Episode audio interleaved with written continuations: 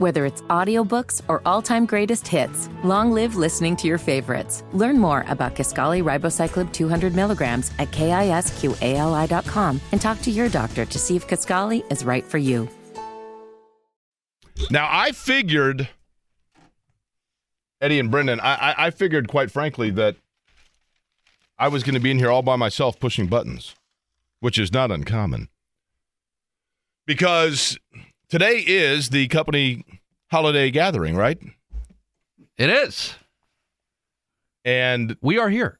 we are here because the holiday gathering is from 12. So I do want to say, I hope that everybody, and I'm being serious, that everybody's having a good time. Have you guys done the axe throwing deal? Never been axe throwing, even though I've seen it on every Instagram story of people I follow. I have not either. It's interesting because here's the thing, and I'm not saying the names of any places. You've done Um, it with uh, your IndyCar cohort, cohorts, correct? Correct. And like it- it was fun. It's fun until you always get that one guy that's like uber competitive and kind of a know-it-all that comes over and they're like, "Yeah, see, you're doing it wrong. Your motion, you got to straighten in your elbow and throw." And you're like, "Look, man, I, I'm not." I, like I'm not trying to get on the ESPN lumberjack show, right? Like the pickleball guy that you're talking to me about. Exactly. Like pickleball's the same way. A guy at my gym, you want to play some pickleball? Yeah, I'm just in here to. uh, Come on, man, g- come play. Okay. And literally within five minutes, it's like this guy thinks that literally we're Bjorn Borg and McEnroe at Wimbledon, and I'm like, uh, uh, okay, let's just calm down, right? So there is an axe throwing uh, going on. That, that came off the wrong way. The company party is at is at one of the axe throwing establishments here in town uh, to be able to enjoy the holiday. So, and and I get it. I'm assuming that, especially this time of year, it's probably not the easiest to get everybody coordinated. So, it just so happened to fall during the time period that we are on the air. Uh, flying squirrel axe throwing. I, I I hope I'm okay to say that. Uh, I would assume that they would like for people to know that that's where people are enjoying it. When I did the axe throwing deal, and it was fun, uh, admittedly, it's very like psychological because if you you throw it and if it sticks, you're like, man, I'm good at this, and then you throw a couple and it bounces off the board and it's frustrating. Here's what I noticed, Brendan. It, here's my tip for you and for you, Eddie Garrison, as your older brother here. Here's my tip on what you do if you go axe throwing. You go into oh no, you got to have a beer while you're there. But you're you're correct. Don't heavily drink, right? Especially- Alcohol and sharp objects mix That's- as well. That is true. Well, you know they're very strict about like stand behind the line and behind the cage, whatever else.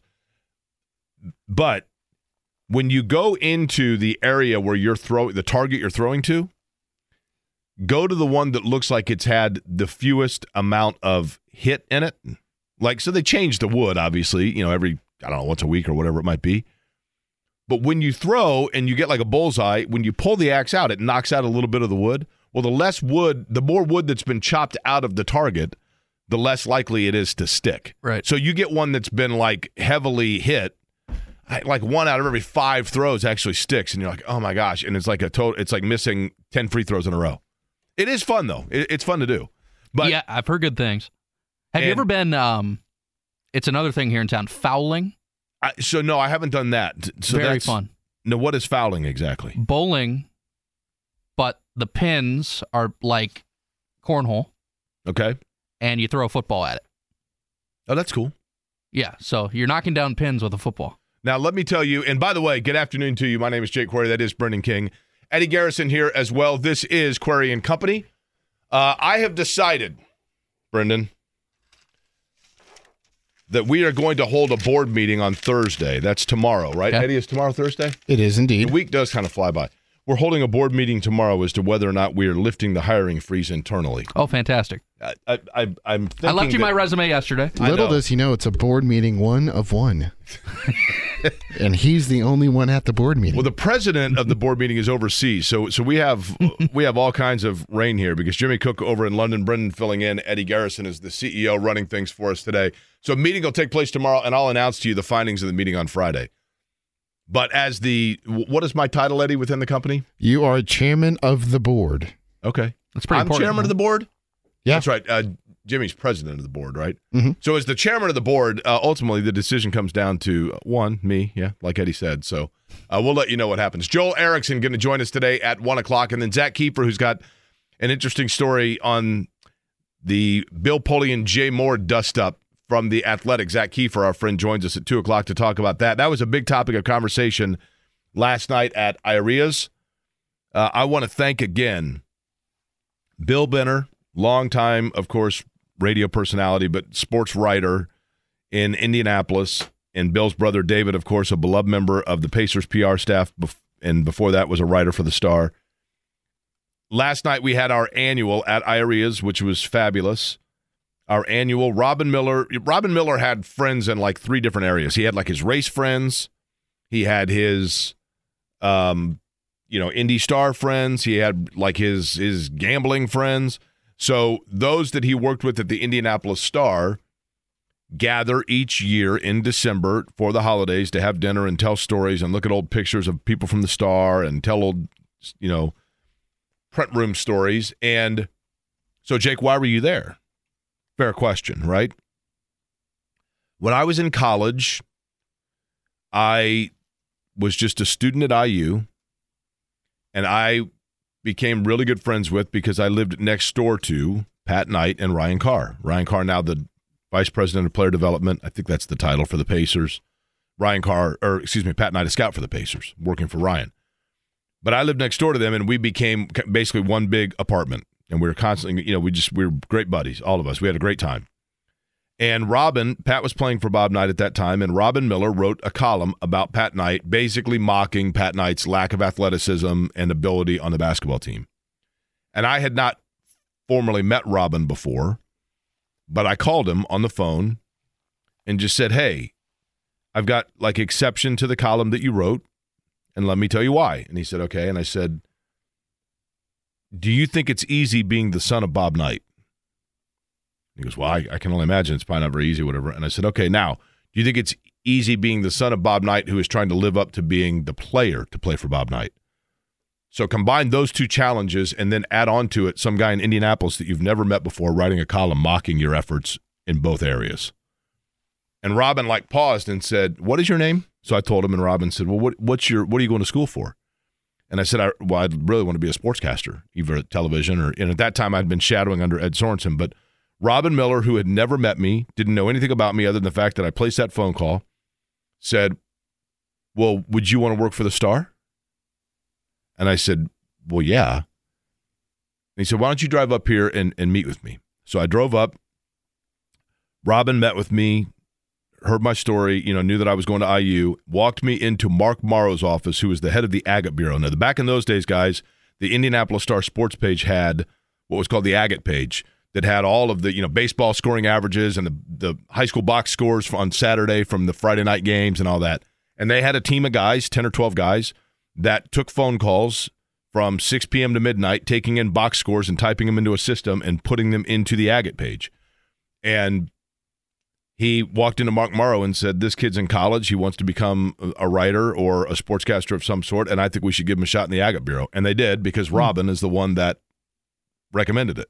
And for the two years that I did that when I was in school, you know, I'd drive up on Friday nights or Saturday nights and work in the Agate Bureau. And Robin Miller at that time was emceeing every event in town and doing the last row party and the front row party. And, you know, every, I mean, he was the man about town, right? Robin Miller never, to my knowledge, went to a single event without getting to go boxes and bringing it back for every guy in the Agate Bureau. Every time. You knew when you worked the Agate Bureau that you were going to eat because Robin was going to bring back food from whatever restaurant, whatever. I mean, the guy was the greatest ever, right? Well, every year when he would plan this dinner for the alumni friends of Robin Miller at Indy Star, because they were doing it while he was still living. I mean, he was the one that originally planned all this. And we're talking Mark Monteith and Mike Chappell and Dan Duncan and, you know, Mike Bias and Tony Ranier and Ralph Leonard and all these guys, John Banch when he was still living, all these guys. And, and I was the the grunt of, of all. I mean, most of these guys probably didn't even know I, I had worked at the Agate Bureau. But Robin invited me the very first year of this, like 10 years ago, I was like, no, no, no. Like, you, you worked at the Star. You were in the Agate Bureau. You were part of the team. You worked at the Star. And I'm like, no, no, no. You're part of the team. So I have always, always tried to, I, I've always taken with great pride that fact. And Bill Benner, when Robin passed, continued to, he invited, you know, he, he kept me on the invite list basically to do this.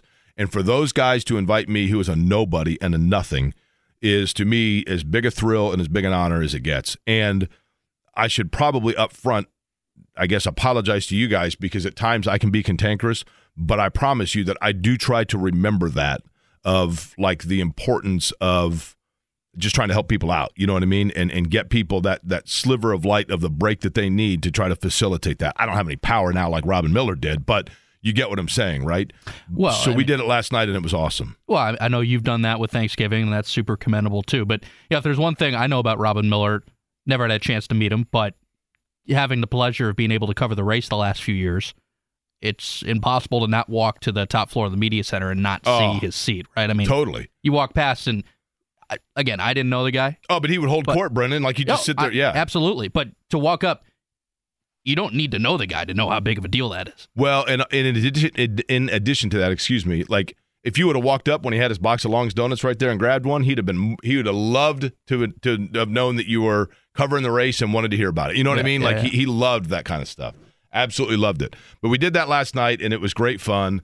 Um, and you know, just sitting around like you know, telling the old stories and and you know that stuff's invaluable. Like I, I just sit and listen and soak it all in, right? I mean, I we talked. Mike Chappell and I talked for a long time last night, and one of the conversations, as is always the case, Mark Monteith had once said, and it is so true. Monteith one had the once had an epiphany that said that anytime three sports writers were sitting in the same room, within ten minutes the conversation turned to Bob Knight, hmm. and there's a lot of truth to that. And in today's day, anytime three guys are sitting in a room that covered the Colts simultaneously of the era, the conversation turns to the Bill Polian and Jay Moore conversation on WNDE, which was Mark Patrick's show, and JMV was running the board for it. And Jay Moore had gone on Jim Rome and made the allegation that Edgerrin James was unhappy with the Colts because of having to practice with a knee injury. Bill Polian took exception to that, and Mark Patrick and JMV facilitated for both of them to come on the radio together. And Jay Moore came on in Jay Moore fashion, and Bill Polian came on absolutely unhinged and incensed. And it proceeded to be the greatest, like 26 minutes in the history of sports media in Indianapolis. And Zak Keefer wrote about that and is going to join us later today to talk about that because I'm assuming he probably did like an oral history where he went back and talked to each player. And I'm very curious to know if Bill Polian and Jay Moore have ever talked to one another, mm. other than during that phone conversation because it was brutal, absolutely brutal. So somebody posted a link on John's Facebook page yesterday, but I don't think it was the actual Polian conversation. I think it was another Jay Moore, like unhinged rant. Like Well, what he said was remarkable. So we, I, I remember this the the station where I used to work, which is where that took place. yeah, um, I worked there after John. John left that station to come work here, right? And so I was working at that station, and of course, I think people now know John and I were friends the entire time, JMV and I. Um, but at one point, we played Derek Schultz and I played that audio, and I, I think it was the most the the only audio that we ever played. I think that got more downloads after the fact was I did an interview with the the one of the three doctors that operated on or tried to save John Kennedy in Dallas, Hmm. and that one got you know because that kind of goes into a different audience, right? But but it was a massive for for people that I, I think every I think literally like I remember in 1995, I was coming back from Bloomington. This matter of fact, I was coming back probably to work for the Agate Bureau, and I was coming back. I had finished school at the end of the semester, and I was driving on 465 in the game where in 1995 the nine points or excuse me the eight points in nine seconds the eight points in nine seconds i was on my car on 465 on the east side of town and i can tell you i was driving right past the just add water boats place on the right hand side like in between like pendleton and shadeland there that whatever long, huh? you know what i mean oh Yeah. yeah so i'm driving on 465 and i'm listening to boyle and he's calling that that that play and then all of a sudden, like Reggie gets fouled and he goes to the free throw line, and I'm driving. You know, this is obviously over the course of several minutes, but I'm driving around 465, and I kid you not, with the good Lord as my witness and my hand on whatever book you want me to put it on, I kid you not, people were pulling over on 465. They were pulling over, and I got out of my car. I kid you not. When when when Greg Anthony fell down and the ball slivered away and Boyle I remember I still remember Boyle and and Slick Leonard where Boyle says they have stolen game 1 and you hear Slick go they just stole it. They absolutely stole it.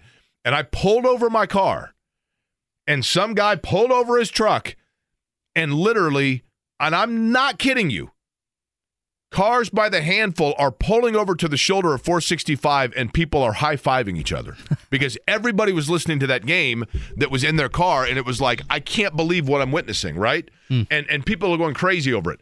I kid you not the day of the Bill Polian and Jay Moore argument that Zak Keefer is going to talk about with us at 2 o'clock today traffic had to have been very light on 465 because I'm guessing that people were not literally but like pulling over or we call it garage radio. There's driveway radio. When you get to your house and you're gonna go in the house, but you're like you're you're like what what, what is why is Brendan still sitting in the car for six minutes? And then you come in and it's like, what were you doing in your car the whole time? We saw you sitting out there and you're like, oh man, the best song ever was on the radio. So driveway radio is the goal of what we do, where people actually sit in their driveway to hear the rest of the story or to to just continue to because they don't want to get out and miss it. And that was the classic, classic driveway radio moment. Well, do you hear what Daenerys said with JMV yesterday? Of Daenerys was listening in his office, and it was loud enough where people could hear it. And Daenerys said like people were walking up to the base of his door with their jaws dropped on Oh, totally. Yeah. I mean, the, the, the Chappell was talking about last night, and- and John's talked about this that that they've been told that Craig Kelly, who was it still is just a saint of a human being, and Craig Kelly was the PR director for the Colts and was r- literally like the nicest human on the planet. Doesn't have a mean bone in his body. But Craig Kelly, you know, legend has it that Craig Kelly was trying to that Polian right. was talking into the to the desk, you know, the the, the phone with one hand and holding off Craig Kelly with the like with his left hand, like shimmying off Craig Kelly, who was trying to grab the phone from Polian. It's the greatest. I'm telling you, it's the greatest.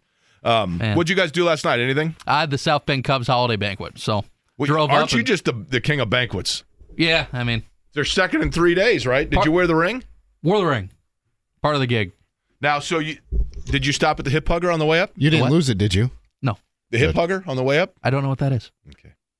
So you went to South Bend, I did. and you know, I, Brendan, I hate to say this, I I think I've only been to South Bend like twice. I've been to Notre Dame games, but I mean, like in terms of the city of South Bend, I, I've Well, only let me a let me offer times. this to you, Jake. Anytime during the summer, if you find yourself up north, you have South Bend Cubs tickets as many as you'd like anytime. and and I would Same imagine goes for you, Eddie. So the St. Louis Cubs, uh, or the excuse who? me, the South Bend Cubs. yeah, not the St. Louis Cubs, that's for sure, right? The South Bend Cubs. Obviously, you advance from there and you go to Des Moines, right? Uh, the next step would be Knoxville, Double A. But yeah, then Des Moines, Triple A. Oh, Yeah, was you got your I was thinking antifreeze? South Bend is double A. Got your South Bend is antifreeze? high A. What? Got your antifreeze in your car too? Yeah. Okay. Yeah. Okay, so you go from from South Bend, they go to where? Knoxville, Tennessee, Okay, Double A. and then Des Moines. Iowa. Yeah. So the the the stadium is how big?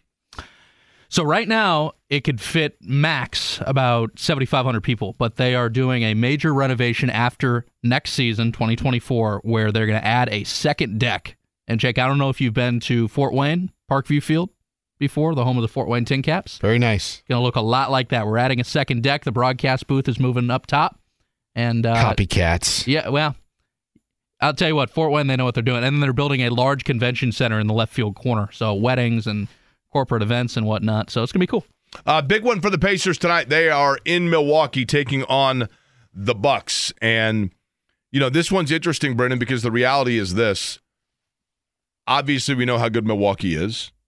We know what happened in the semifinals, you know, out in Vegas, but that's a that's a tall order, right? To turn around and try to beat Yeah. the Bucks twice within a week because you're talking about a great team and one that and this is what I think Indiana would like to get. So I think that the, the that Milwaukee offers obviously kind of the blueprint that the Pacers would like to get to, and that is a massive two-headed monster. Now, Giannis is there's a reason his nickname was the Greek Freak, right? He is exactly that. I mean, Giannis's don't grow on trees, but you don't necessarily have to have the number one overall pick to get a guy like Giannis because Milwaukee didn't. And then you trade pieces, and obviously you do what you can to get a Damian Lillard, who is a guy that can take over games. I think one of the things for Milwaukee, and sure, no Damian Lillard, obviously, right, like last time, but one of the things about Milwaukee that I find interesting is and I think they're still navigating through this, Brendan. When you have two players that are elite level players, like Giannis and Damian Lillard, that are capable, how many guys in the league would you say are capable of just putting a team on their back late in the fourth quarter and carrying a team to a win? Very few. I mean, couldn't be more than what, 15 guys? Yeah, that's probably about right, right? So, with that, how many teams have two of them on the same roster? Yeah. Half, right? You'd have to think. Well, if there's only 15 of those guys in the league, then there can't be more than, you know, I mean. Oh, I misunderstood the question. I'm sorry. I'd, I'd say half of those 15 would be on the same team. Okay. Right. So so you're saying there's probably 12 to 15 teams that have two of those, a, a, sure. a boardwalk and a park place, sure. right? Yeah. But a lot of those, for example, Boston, Jayson Tatum and Jaylen Brown, yeah. right?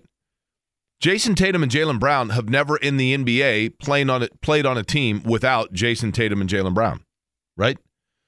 Los Angeles, you know Anthony Davis and LeBron James, and I know LeBron's getting a little bit older now, but you know right away, like it took them some time to to mesh and, and feel their way through that, and Milwaukee, I think, is in that process. It's almost like if you want to get Milwaukee at a time when they are vulnerable, it's before they truly realize. And what I mean by that is late in games, I think there are times a team like Indiana, one of the challenges for the Pacers right now, and they've done a good job with it. But Tyrese Halliburton is so capable of catching lightning in a bottle that you have to avoid or resist the temptation for the rest of the roster of standing to watch what he's going to do. Because once they get accustomed to the fact of we as fans and as media watch a game, and with six minutes to go in the game, Halliburton hits a couple of step back threes, and you think to yourself, here we go. Like, I feel good about this because Halliburton's wearing the jersey of the team I'm rooting for, and he is capable of, he is going to put this, this game away. The challenge for Indiana has been for the other players on the floor to not have that same mentality to then stand and watch. And I think they've done a good job with that. But Milwaukee's challenge is late in games like that, not having the ball become a hot potato where Lillard and Giannis are both waiting to see if the other one's that guy that night. And how do you know which one is the one that okay, that's where we're going? Because sometimes you got to feed a guy a couple of times to to to jumpstart it, right? And how do you know? And so I think that that Milwaukee has a vulnerability right now that you got to take advantage of. So the Pacers sitting at 13 and 8, you know, you want to get as many wins as, as you can, especially early while you're healthy, because over the course of the year, you have attrition and other things that weigh in. You've got to take advantage of games like tonight, but it's in Milwaukee. It's going to be tough, tough environment, but it'll be fun to watch, right? And if you're going to the game, by the way, you can walk right down the street to the best place, Pabst Brewing, and get yourself a cold one. Well, here's a block away. Must be awesome, first of all. Uh, my thought on the game is sort of like what we were talking about yesterday, Jake, with, and even on Monday, too. The Pacers in Vegas learning what that extra step in the postseason sure. is like. To me, this game is about, all right, so you were able to win this so called trap game in Detroit. But another big lesson that any team in any sport needs to go through is when you get late in the series and your bodies are tired and you got to find that next level too. The next level to the postseason, if that's possible. That's what the great teams learn right. along the way. So this to me sort of feels like that, Jake, where going into Milwaukee after you're tired in Vegas, after you won the trap game in Detroit, this to me feels like the game five, game six, when everybody's tired, yeah. and you got to go win a game. You got to go to that next level because this is a huge game. You're two games back of Milwaukee. One of the things to me that was always fun about covering the NBA playoffs in seven games. Well, I mean, in the in the early years, can you believe they used to have a best of three? Yeah. Are you kidding me? Yeah. Um, but now you know, and, and then there were best of fives, but the true like I remember the year the the Eastern Conference Finals with Detroit. I think it was the finals, the, the year that Rasheed Wallace guaranteed a victory here and they won. Detroit won, and then that was the Ron Artest I think um, slept in and then racked like Richard Hamilton or something and, and got a late ejection and you know all hell broke loose. But the those series, the thing that was so fun, Brendan, was that each series took on a life of its own from one game to the next. The storylines yes. would change due to adjustments from one game to the next.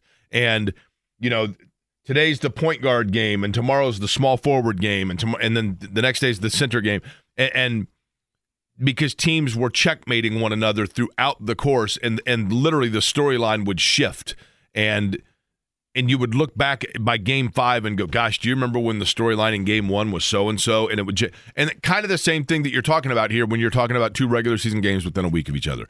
But the thing that's been fun about the in season tournament, for example, and then you know the stakes of that game and now coming in and going to Milwaukee tonight is otherwise are we really talking that much for an entire segment about the Pacers in Milwaukee in mid-December 2 years ago? Probably not. No. But it gives it a little juice, right? Mm-hmm. Gives it a little action. Joel Erickson going to join us 1 o'clock today. We'll get you caught up on what's happening with the Colts as they are getting set now back to the field, taking on the Pittsburgh Steelers and not Kenny Pickett. And Eddie, what does Kenny Pickett have? Widow hands. That's right, his widow hands. Uh, Kenny Pickett and his size five gloves not going to be there for the Colts. Mitchell Trubisky in. We'll get you caught up on what's going on on West 56. We come back. It's Query and Company here, 93.5, 107.5 The Fan. Whether it's audiobooks or all-time greatest hits, long live listening to your favorites. Learn more about Kisqali Ribociclib 200 milligrams at kisqali.com and talk to your doctor to see if Kisqali is right for you. Now, I'm curious, Eddie, are you playing this for a reason? Indeed. I was going to say. We had a request in the break room for you to tell the Jeffrey Dahmer apartment story that got uh, Joel Erickson well, tackling. Okay, you're a little confused of stories here. This, our stories now. This is how you know that you're getting older. Our stories are now starting to merge into one another. Right? Oh yes, uh, that right. song, by the way, is the most popular anthem of what university college football program? Brendan King? That would be Michigan. That is correct. The Big House sings that song like in the fourth quarter or whatever. I did not know that until last year during the Big Ten championship yeah. when Michigan was it last year or two years ago when Michigan and Iowa were playing like two years ago because it was Purdue and well, Michigan this year last too, year. Right? Well, yeah, but two years ago when Michigan was here for the Big Ten championship, they beat Iowa, and I was downtown at one of the bars, and somebody put that on, and the place went bonkers with all the Michigan fans. Um, it's a great song in general. It is a great song. So before we get to the Colts, we were talking about the Milwaukee Bucks and the arena they play. I love the city of Milwaukee. I was just there this weekend. I made reference to that. I also have, admittedly, a fascination with the bizarre, the macabre, you know, things like that, the dark. And the Jeffrey Dahmer story was when I was in college, so it was a massive news story. And of course, he was in Milwaukee. So over the years that I've been in Milwaukee, I have gone, he did not live very far at all from downtown. The apartment building, you know, when you drive up Meridian at about probably 30th and Meridian on the right hand side, there's a series of, I think it's called like the Biltmore. There's like three apartment buildings yeah, in a sure. row that are sure. behind a gate. So where Jeffrey Dahmer in Milwaukee lived, it was similar to that, just simply in the fact that it was like, it's like three apartment buildings that are identical to one another and along a street, and it's not in a bad area. I mean, it's in a it's in an area probably the equivalent of like North Meridian, you know, as you drive up. Um, and the building that he lived in, which if you've watched the Netflix documentary, is pretty prominently featured in that movie or in that documentary. The building that Dahmer lived in was completely torn down. So there are two buildings, and then there is a grass field that very clearly is where there was a building of the equal size of the other two, and mm. that's the building where he lived. But he worked, Jeffrey Dahmer worked in a chocolate factory, not with Charlie, but he worked overnight at a confectionery factory. And he worked like the oh, I mean, you could say the graveyard shift, but that becomes a little weird. He he worked the, the midnight shift. Okay, so he was a, a pretty isolated shift. At any rate, when all of the news with Dahmer broke. Back in those days, the news stories were, you know, this a man from Milwaukee who worked at a chocolate factory or worked at a candy factory. You know, that that was kind of linked to him. So I got curious. I'm like, so where exactly was the factory where he worked? So I did some research on it and found out, oh, they the the company moved to a new location in suburban Milwaukee or like in a small town, you know, the, the Lebanon of Milwaukee, if you will. So the factory where he worked in the near west side of downtown Milwaukee was eventually torn down because it was valuable property, right? It's not far from the downtown Milwaukee area. And I thought, well, I wonder what's there now. So I, I looked it up and I'm like, wait, this can't be right. I, I, I like triple checked it. I'm like, I think this is right. The area where the factory was, where Dahmer worked, when they cleared it out, they eventually decided they needed to do something with that area, and they built an arena, which is where the Milwaukee Bucks play. No kidding. where the Pacers are going to be tonight, eight o'clock tip against you know, Fiserv. I think is the name of the arena. Correct. Fiserv Forum. So when it opened, Brendan, and this was the story that we had Joel Erickson, who actually is going to join us here at the top of the hour. Um, when we had Joel Erickson on, I had mentioned this to him, and he couldn't believe it. Do we have the maniacal laugh of Joel Erickson, Eddie?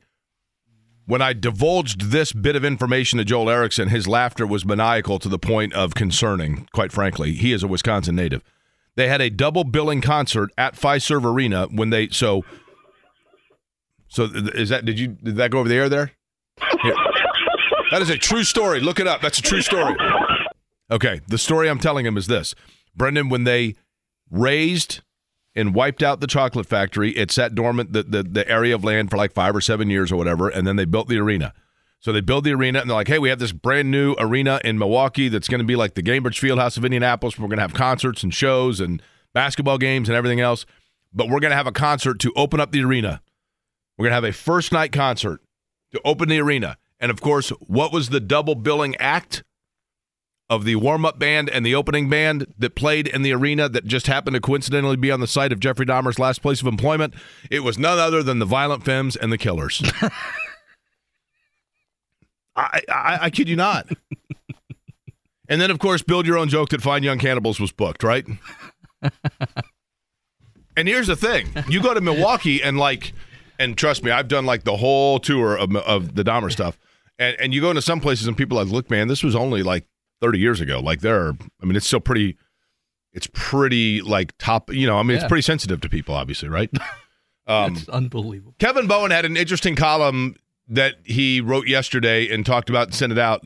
And that is, and, and I don't think this is a huge surprise, but the Jonathan Taylor situation to me is fascinating because, you know, we know obviously, and we talked yesterday, um, with Chap about this or earlier this week. I can't remember actually if it was at the dinner last night or on the air when we talked to Chap about it. But, you know, the question mark of was there, was it universally accepted?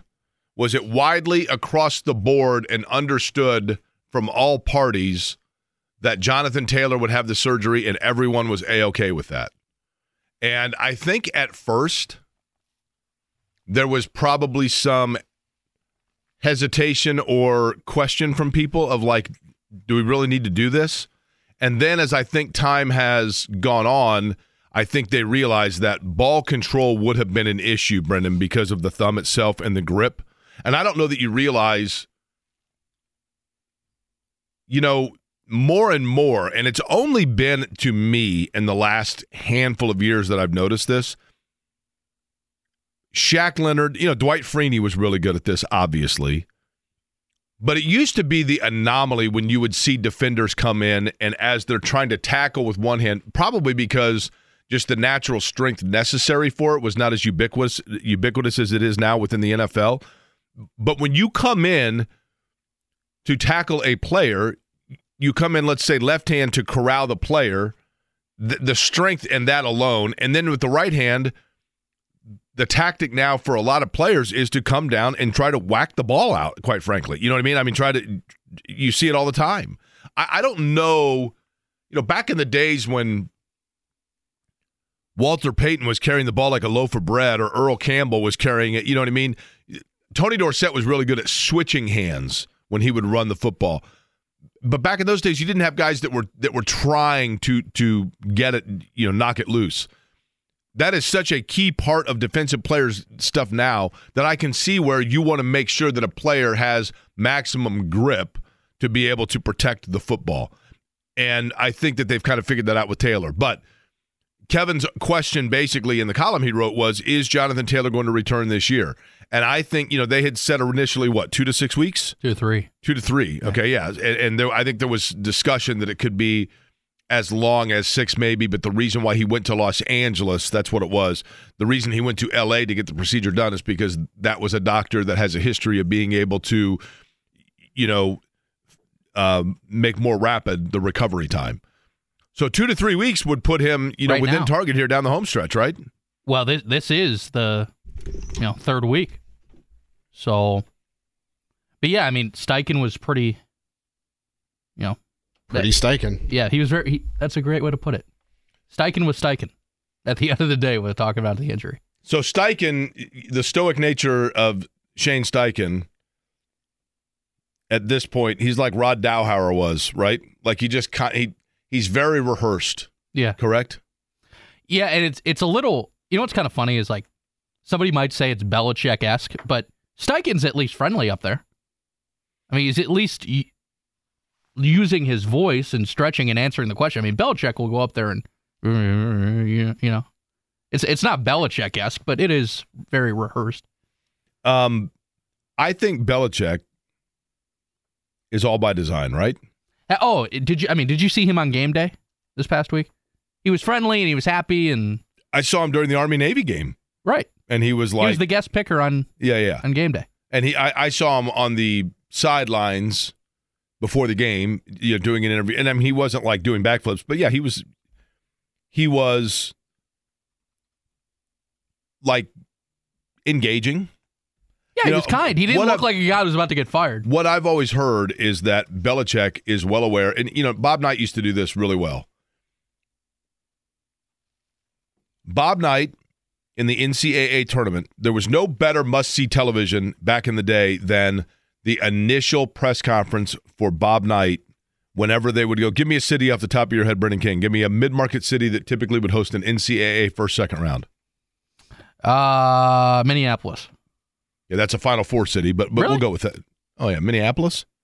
Yeah, that closed. Okay, never mind. Um, the '92 Final Four, where Indiana got completely Ted Valentine, was in Minneapolis, but we'll take Minneapolis. Greensboro. So okay. Greensboro. That's yeah. a good one. That's a really good one. So let's say Indiana goes to Greensboro, and they go there, and they've got the Thursday Saturday game, and they're opening up against Boise State.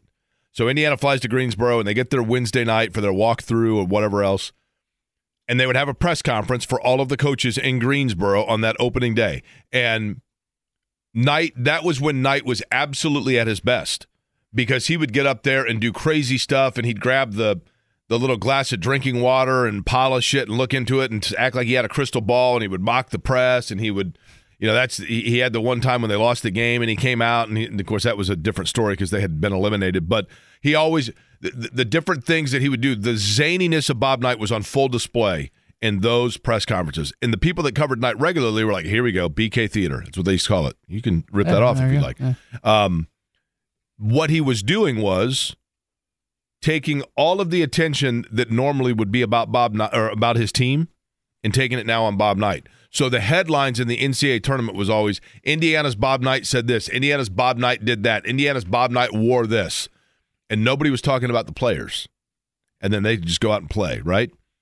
And I think Belichick does an extent of that.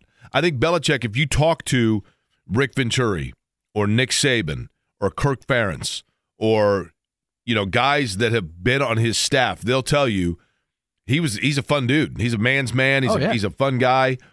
But I think that the whole acting like a complete antisocial jerk is somewhat by design because then it becomes about Belichick and nobody's talking about like the pressure on a team. A little bit different from a professional standpoint, I realize, but I think there's some gamesmanship that comes into that. In Steichen's case, I think Shane Steichen is strictly just a reserved guy who, right. at this point, and you look at Shane Steichen in the, the places where he has played and coached. This is the first time he's really been on the spot, on the stage with the lights on him, right? And that comes with some adjustment period of just – you know, kind of a mic fright, right? And a stage fright that comes with it. And, you know, does that mean that suddenly he becomes Shecky up there? I, I don't know about that. But I think eventually he gets to a point where he is a more comfortable coach in, in handling the arrows as they're coming and knowing how to handle it. And right now, what he has done as a first year head coach to a really, I think, done a really good job with is kind of staving the the microscope and just keeping it very like in the center lane with his press conferences whatever else where he's kind of controlling the narratives to an extent. And he's not having he's not putting himself in position to really be under massive scrutiny. And i think he's done a good job brendan of just kind of looking the part. Yeah i don't think he's ever had a deer in headlights type moment which if you ask people in denver from last year with hackett i mean the guy was a deer in headlights for his entire tenure. It felt like, right? So I, totally. I don't think Steichen has ever been phased. He looks confident on the sideline. So yeah, I think from a body language perspective, he's been great.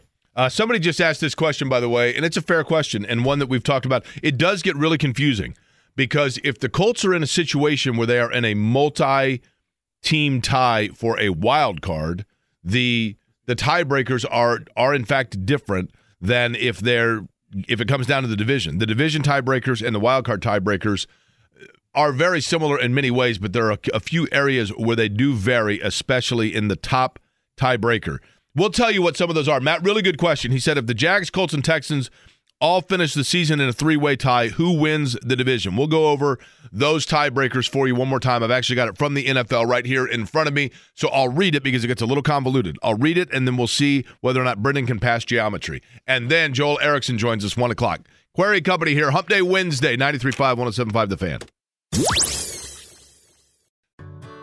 Whether it's audiobooks or all-time greatest hits, long live listening to your favorites. Learn more about Kisqali Ribociclib 200 milligrams at kisqali.com and talk to your doctor to see if Kisqali is right for you. Joel Erickson going to join us just a couple minutes from now. NFL tiebreaker. Now, really good question, and we went over this yesterday, and it is confusing. Somebody sent me a thing yesterday, like, dude, I think you're wrong and it's confusing because it does vary whether you're talking about a tiebreaker for a wild card or a tiebreaker for the division. If and this is I'd have to look and see if this is still mathematically possible based on the combination of games yet to be played.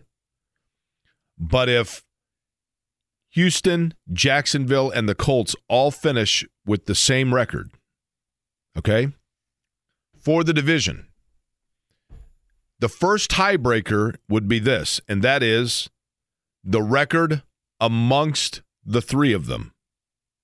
So right right now, for example, example, you know, I don't know what Jacksonville's record is against Houston, but of those, so if you have Jacksonville, Houston, and Indianapolis, then the first tiebreaker is whichever of those three teams has the best record amongst the games played from against the other two. Okay?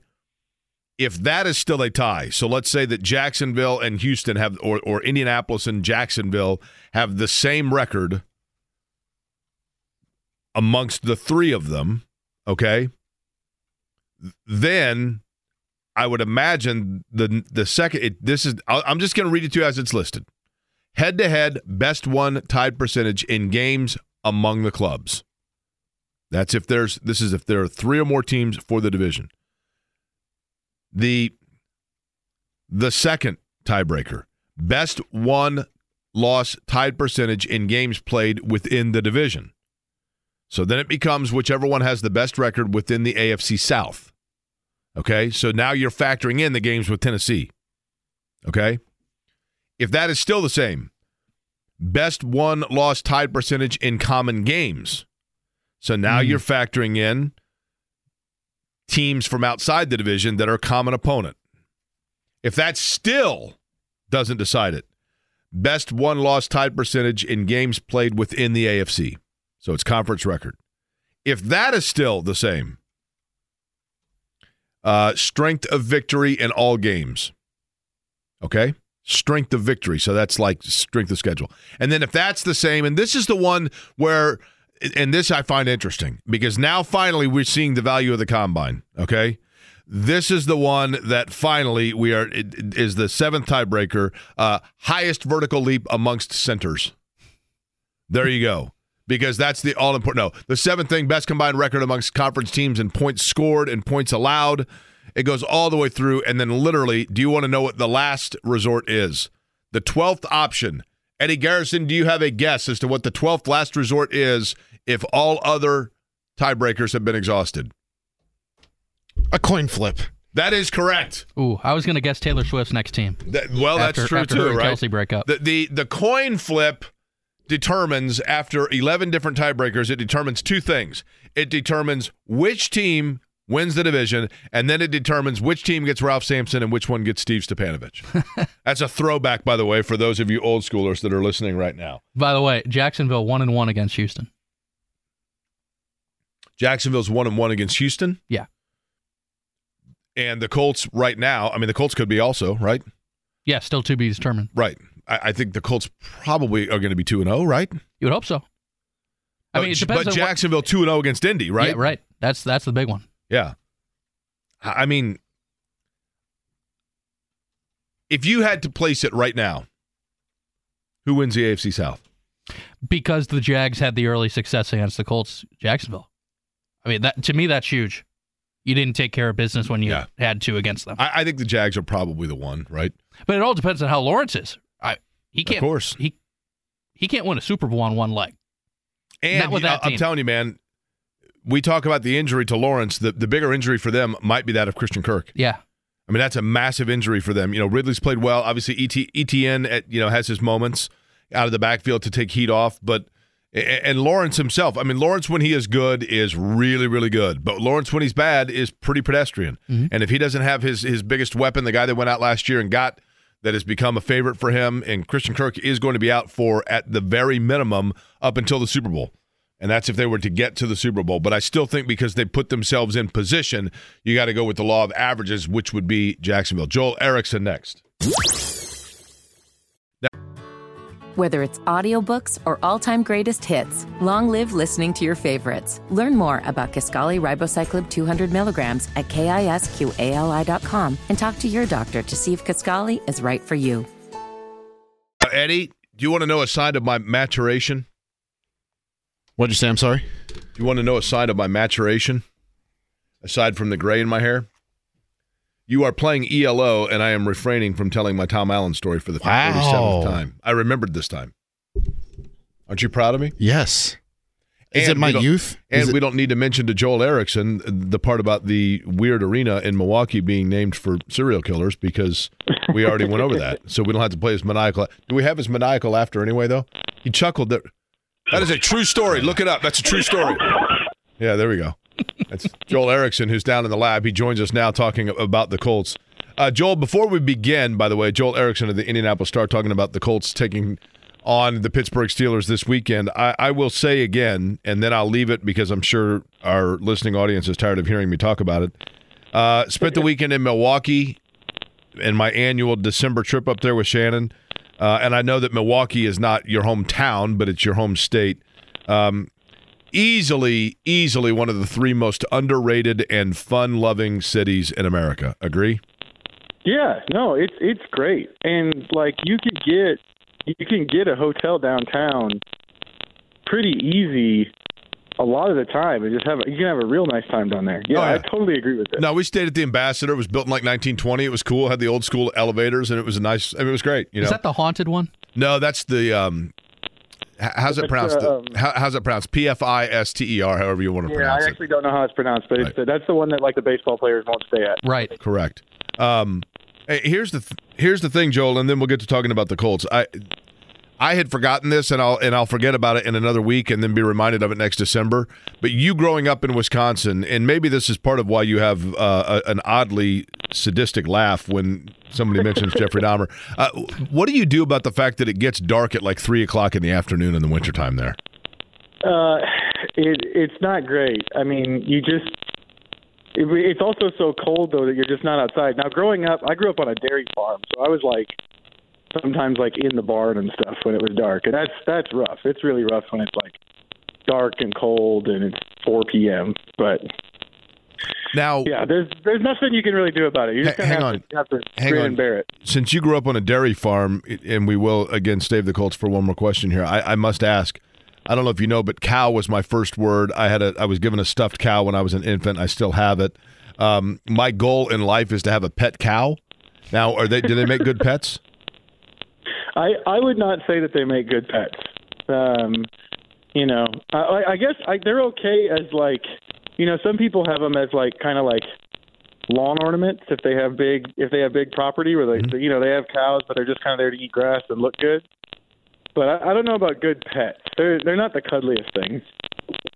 But but but they're not like they don't. I mean, they don't go out drinking and stuff like that, right? I mean, they're relatively docile, are they not? They're relatively docile, but they they also really, at least the ones I grew up around, really didn't like to be in the fence they were supposed to be in. That's most of my issue with cows is how many times they leave the fence that they're supposed to be in. okay, well, all right. So I'll just get a cow and we'll just be rebel rousers together, right? And then, yeah. and when I and when my cow proves to be a great pet, it'll be example number two. Why you're a psychopath? Okay, that's cool. You, uh, yeah. you need to get a you need to get a cow, and then just just be aware you might need to apologize to your neighbors a lot. Well, I'm not going to have neighbors. When I listen, I'm I'm going to buy massive amounts of land in Wyoming and never be heard from again, which will actually be to the joy of many people listening right now. I'm sure. Um, okay, Joel. So let's begin with this. Um, yesterday, Kevin Bowen had mentioned it. Brendan and I talked about it earlier. Jonathan Taylor, your guess on return date? I I don't think this week. Um, maybe next. I, I've seen him around. I've seen him around here in the facility. They're they're actually out they're actually out at practice right now. Um, but obviously, he would have, he was listed with a DNP. I, I think I think maybe you know next week's four weeks. Maybe maybe we start thinking about it then. I've seen him around. We haven't got a chance to talk to him yet, though. Now, do you believe? And, and by no means am I trying to, to make something out of nothing. I, am actually trying to avoid that. Um, initially speaking, do you think the Colts as an organization were 100% on board with him going to Los Angeles to get that procedure? Or did they was there some thought of hey we should have given this a glimpse of playing through it um, all, all I know is that Shane Steichen, when he when we asked him about this, was like, we we're worried about him being able to hold the football and pass block and stuff like that. My understanding of the UCL is it like basically kind of keeps your thumb attached, and they I, I that that was my understanding was that they were pretty worried about you know like ball security issues and stuff like that. The um, Joel Erickson is our guest from the Indianapolis Star. Joel, in terms of the Cincinnati game, we talked about this the other day, so I want your opinion on it. Late in the year, oftentimes when teams lose games, it's because there is enough irrefutable evidence of areas of weakness that are finally becoming exploited because there's a you know they could see look these were not anomalies. These are areas to attack this specific team. Did cincinnati do that or it, it, is this an area where you look at it and go yeah they had an off day and no real area concern that they can't bounce back against pittsburgh no, I, I, I actually thought that there that that's what Cincinnati did was they did put all the Colts' weaknesses on display pretty well. You know, the you, we we all know you can't ask Gardner Minshew to win the entire game by yourself, but if they can't run the football at all, that's inevitably what you're asking the quarterback to do is win the game by himself. And you know, it did not go well. Uh, I don't think that surprises anybody. They've also been kind of flirting with some of these performances offensively with with the bad running game. Like, do you think back to Carolina and New England? You know, they they won both those games, but they only scored ten points against New England. The offense, I think, only scored 13 against Carolina. It's the same type of thing. Like, not a ton of running game, not quite as bad as it was on Sunday, but not a ton of running game, and everything on the passing game, and the passing game unable to hold its weight. I, I do think that they've got to figure out a way to start running the ball again, if if only because you can't ask Gardner Minshew to to win the whole game by himself. He's a backup quarterback. That's that's that's just not a formula for success. And then the other thing is, we've said all along, I think that you know one of the things about this Colt schedule is it is not full of quarterbacks who can take advantage of a young and um, very volatile secondary. And I don't know that Jake Browning is necessarily the best person for that, but if you look at the Bengals receivers, and I know Ja'Marr Chase didn't have a huge day, but after talking to Gus Bradley, it, it sounds like they were so worried about Chase that they kind of gave up some, you know, the screen and some of this other stuff. It, that's the kind of team that has always been uh, a potential problem for this defense. This defense is is heavily reliant on the pass rush because the pass rush takes away some of the issue for the coverage. And if you have a quarterback who's smart enough to get the ball out quick, um, or or in their case to run screens and, and do play action and stuff like that, and you have good receivers, you you can get to the secondary. And I think you know Cincinnati kind of did all of that all that stuff. Now, whether or not Pittsburgh with Mitch Trubisky and some of their offensive issues can do it is probably another question. Hey, Joel, good to hear your voice. Uh, so, no Braden Smith yesterday in the walkthrough participation. Kevin just tweeted he's not at practice today. Uh, do you get a sense that he'll play again this year? I, I think if they were sure he wouldn't play again next year, he would be on IR.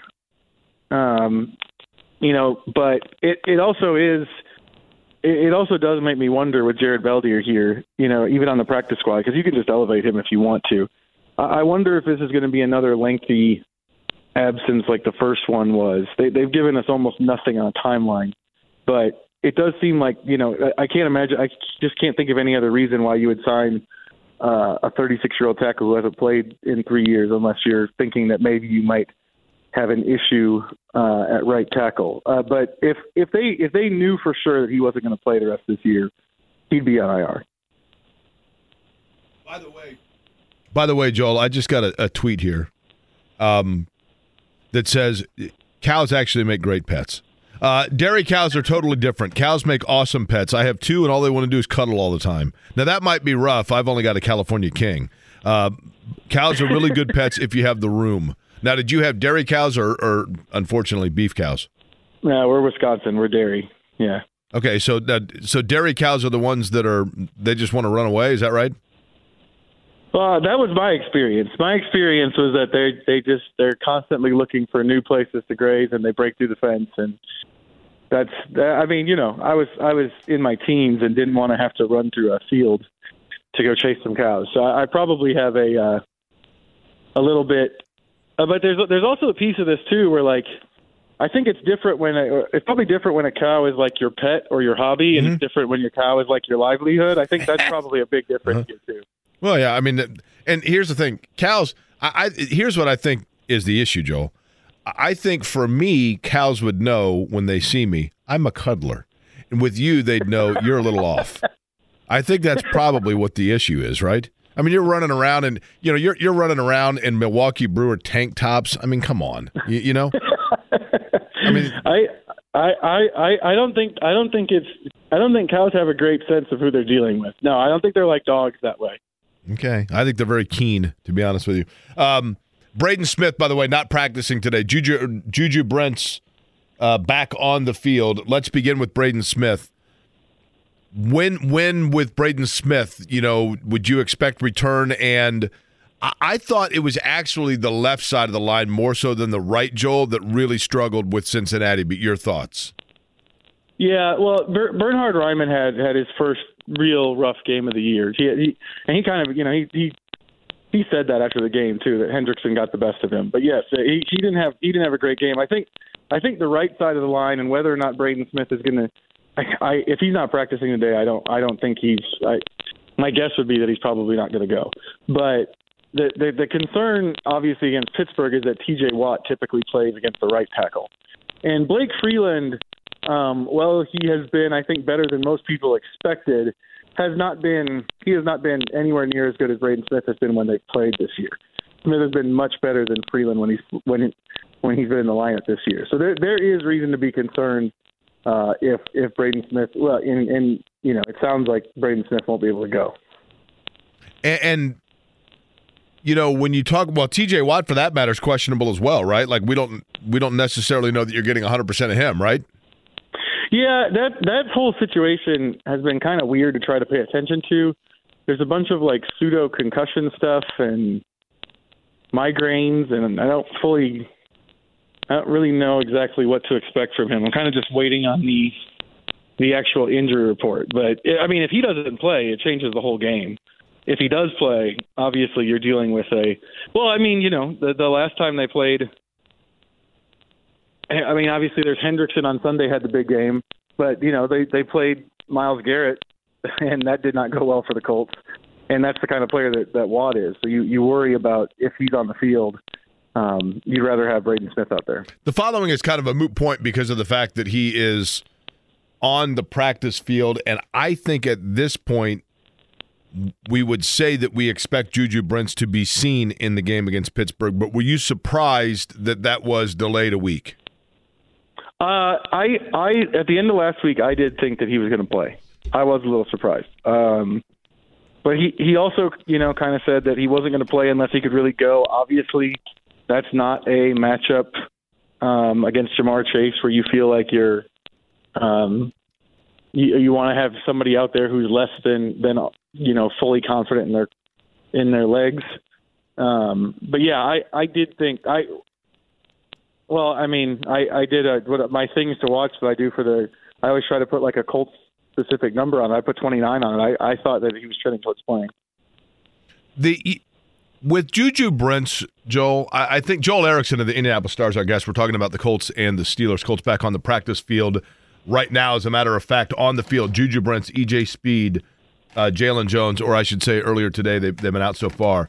Um, when you talk about Juju Brents, Joel, are we in our mind embellishing the impact that he may have because he hasn't been there? Does it fall into the category of like you there's a revisionist history of a guy's value because he's not there and you go, well, if he was there, or have we seen enough in the very brief time that we've seen him to know that, in fact, as a rookie, he has already exceeded expectation and is a critical piece for them? I think I think he's more of a critical piece because um, because it, it you know it moves probably Darrell Baker out of the lineup than it does in terms of him being a a sort of frontline clear number one corner now. I I wonder too with him being out six weeks if we should be expecting some rust, if we should be expecting maybe a rotation at first to try to get him back into it. I mean, six weeks, six games is a long time to be out, and I've been wondering the same thing. Now, and, and the other thing is he he is still a rookie, and we have not seen that much of him. He he's had a few mistakes in games that I think people have kind of forgotten about because he was injured and, and they wanted to see him back in the lineup, but there's there's there's going to be some rough spots there, even once he gets back in the lineup. Now, the the question though is how much better is he over who his replacement would be? And I think in that case, we'd probably see enough to think, you know, he's he's going to do a better job, especially in the physicality department. Joel, would you call this a resurgence year for Kenny Moore? Yeah, yeah, I think so. Um, you know, it, he's he last year, and they they talked about this all off season, but they they really felt like he he really felt like he wasn't being deployed the best way he can be deployed in the in the scheme last year, and they kind of gave him some more chances. Um, I he's he's looked a lot more like Kenny, I thought this season, um, and and they've gotten him around the line of scrimmage a lot more, which is always a good thing. Um, it's always a good thing to have him around the line of scrimmage just from a a tackling standpoint, from a blitzing standpoint. Um, honestly, the first screen, if he doesn't get pushed in the back, it probably doesn't go for a touchdown. So um, he, he's not a guy who misses tackle very often. You know, it's interesting, Joel. As I was driving back, actually back from Milwaukee, I listened to the entire Colts Bengals game on the Bengals radio version, is what I got, and they were, I mean, they loved Kenny Moore literally the, the Bengals radio broadcast. It's interesting to get the perspective of from a group that doesn't see him regularly, right? And the thing, quite frankly, that they taught they kept mentioning about him was the kind of the ball hawk nature of him, of his ability, at least in their assessment, his speed ability to get to plays, even if they aren't plays that were necessarily within his area and, and, that's something that that probably speaks more than anything else to just the overall health of Kenny Moore, right? And then Brennan, to your point, kind of a redemption because he definitely a year ago, and I think he talked about, did he not, Joel? In camp, didn't Kenny Moore essentially say that some of the off-field stuff a year ago might have actually had impact on him in terms of just his focus overall? Yeah, he did. He did hint at that a little bit. He hinted at that. He definitely talked a lot about like after the season, he went in and and sat down with Gus Bradley and talked about his role and what it was going to be, and, and talked to the defensive backs coach Ron Milus and and what it was going to be and why he felt like it didn't fit. You know, the change in coordinators that the last system that that sort of Eberflus Tampa two, like there's there's nickels you can look at pretty easily in that system. Rondé Barber is the most obvious one to say like you know that system highlights that position. Whereas you don't necessarily have that as much in, in Gus Bradley's past. And I think that they realized, you know, this is something we're missing out on here. It, anything where you just have him around the ball, um, I think that they're they're making a good point about that.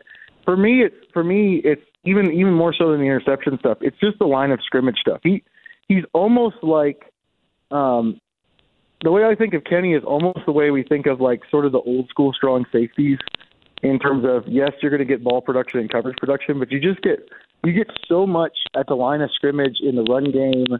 Um, he takes away essentially the other team's ability to to do a lot of like the the, the quick throw or end around or sweep stuff that that teams want to do to get their running backs you know out on the edge without a bunch of people around him. He just takes all that stuff away because he's so good at taking on blocks and getting through them and so good at tackling. Do you think, Joel, Joel Erickson, Indy Star, our guest, do you think in any way, or how, I guess I should say, and I know that you don't cover the Steelers, but just in kind of being around and and feeling out defensively the the mood or the tone for the Colts, how much different is Pittsburgh with Mitchell Trubisky than Kenny Pickett? Yeah, that's a good question. I I really don't I don't think it's going to be a ton. Um, you know, Pickett Pickett was not having a good season at all. Um, the, the Steelers the Steelers are kind of a weird team to look at because they're seven and six, but in terms of trying to figure out like exactly what they do well, when you when you start looking at the numbers and everything, it's kind of hard to tell. Uh, the one thing I can tell you they do really well is that they they they take the ball away from people a lot and they don't turn it over much. They're plus 10 on the season. But other than that, like even their defensive numbers, like it's the Steelers, so you sort of automatically just think, well, they're definitely winning these games with defense because they've got these problems at quarterback. A lot of their yardage rankings are in the 20s. They're they're down in the, you know, in the bottom half of the league. They just get so many turnovers that they've been able to win these games. You know the the Steelers record against the Colts, Joel. I mean, it's unbelievable. We mentioned yesterday, yeah. uh, you know, only two quarterbacks have beaten Pittsburgh since they came, since the Colts came to Indianapolis, and that's Mike Pagel once and Peyton Manning, I think, twice. I mean, this is a team that, for whatever reason, and, and you kind of catch yourself, Joel, falling victim to that. And then you think about it and you go, look, I mean, you know, what what Barry Foster was able to do against the Colts 30 years ago means a hill of beans in this game, but it kind of feels like it, doesn't it? Yeah, it's kind of like well, it's kind of like the Jacksonville thing, where like you, you know, the, the, when the players say like it's a different year and a different team, like I, I do buy into that and believe that that's true. Whenever they say that, like you just think about how different the teams have been this last four or five years as they've been cycling through quarterbacks, like the just the Colts teams. And so I do buy into that. But then you have this weird stretch of games in Jacksonville where they just can't win, and it, it does make you wonder. Like, is there something that goes along with it? Because you're right. If you're looking at this Steelers team, like you should not be looking at this as the Steelers of you know Ben Roethlisberger. Um, that know, that going toe to toe with teams in the playoffs. Like, yes, they're in the playoff mix, but it, it almost feels like how does Mike Tomlin have this have a team this bad in the playoff mix? And you know, when you look at it that way, it's like, okay, well, we probably shouldn't think about that stuff. But then there's this there's this weird nagging thing with Jacksonville, and teams get in these weird streaks, and you wonder if there's there's something that we can't quantify about, you know, when teams get in these weird schneiden against teams they can't get out of it. By the way, how many cows make up a dairy farm? Oh, that's so that is a much different answer now than it used to be. So, like when my dad was growing up, um, you could do it with like I, I, can't remember. I, I'm probably going to get some of these numbers wrong, but I think they had like 50 to 60 and then like up to 100 or whatever. But now, essentially, like the way my dad grew up and the way we tried to grow up, like those farms don't exist anymore. And now it's all just enormous, huge farms with thousands of cows. Um, basically, all of the smaller farms sold their land to the big farms, and okay. the big farms. So, so what we're getting at here, Joel? Let's let's be honest, okay? At one time, dairy farms like the Erickson farm with a little mom and pop joint on the town square, and then the Walmart farms came along, and they've taken over all of it. Yeah, that's pretty much it. Yeah, that's the simple. That's the simplified version. Yeah. Okay.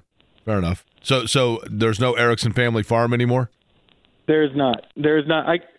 I'm going to get the numbers wrong, but it's it's still it's it's something in this neighborhood. My dad said like in the three counties where around us there used to be like 75 or 80 farms 20 years ago, and now it's three.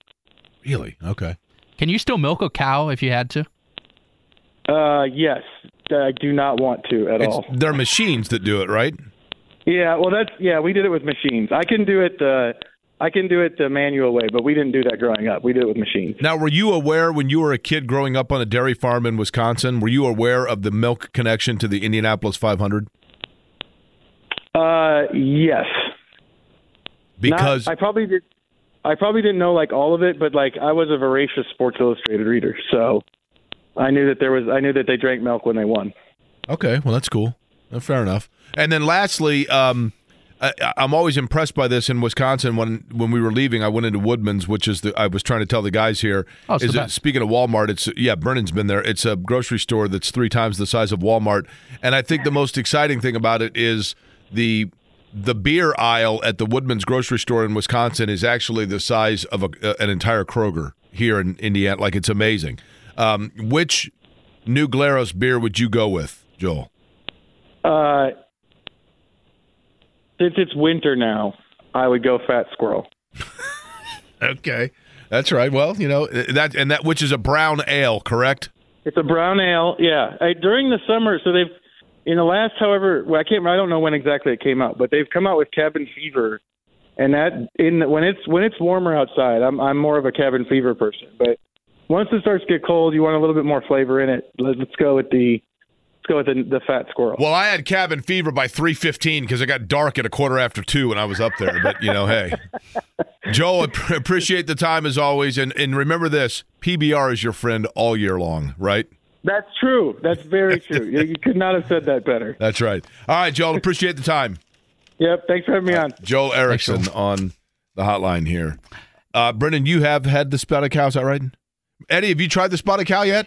Uh, it is sitting at home in the fridge right now. I was okay. waiting for it to chill, and then I will probably crack one open. He's waiting tomorrow. for it to chill in the yeah. fridge. I brought it back from Wisconsin. Out of I bought it at the refrigerator and was and it's been sitting in my car. How much more chill do you need? well, I had it in the studio for more hours on Jay end. Edwards. Have you ever had another delicacy of Woodman's? Well, I guess Wisconsin in general, Sprecher root beer. Oh yeah, yes, yeah, yeah. it's the best. That's what the that's got the little crow fellow, right? It's a sad yeah, day because they it's no longer cute right, fella. They no longer sell those in the bottle. It's no, canned. Do. Nope, it's canned now. Is no hold on. Is Sprecher root beer made in Wisconsin or made in Germany? And well, at the Wisconsin Dells, there's the Sprecher restaurant. Okay, and you could get one on tap. No, they have the bottles. I I used to. Olivia loves that. So I would always buy it at the grocery store whenever I go grocery shopping. They don't ser- they don't sell it anymore at any of the grocery stores that I shop at. Maybe here, but I I mean I got them this summer and well, I was this we summer. Need, here's this what we was need. In, this isn't like last month. We need an Indianapolis. I'll make a bet with you. I'll make a bet with you. I could find bottled Sprecher. Okay, uh, Eddie. I hate to team up here.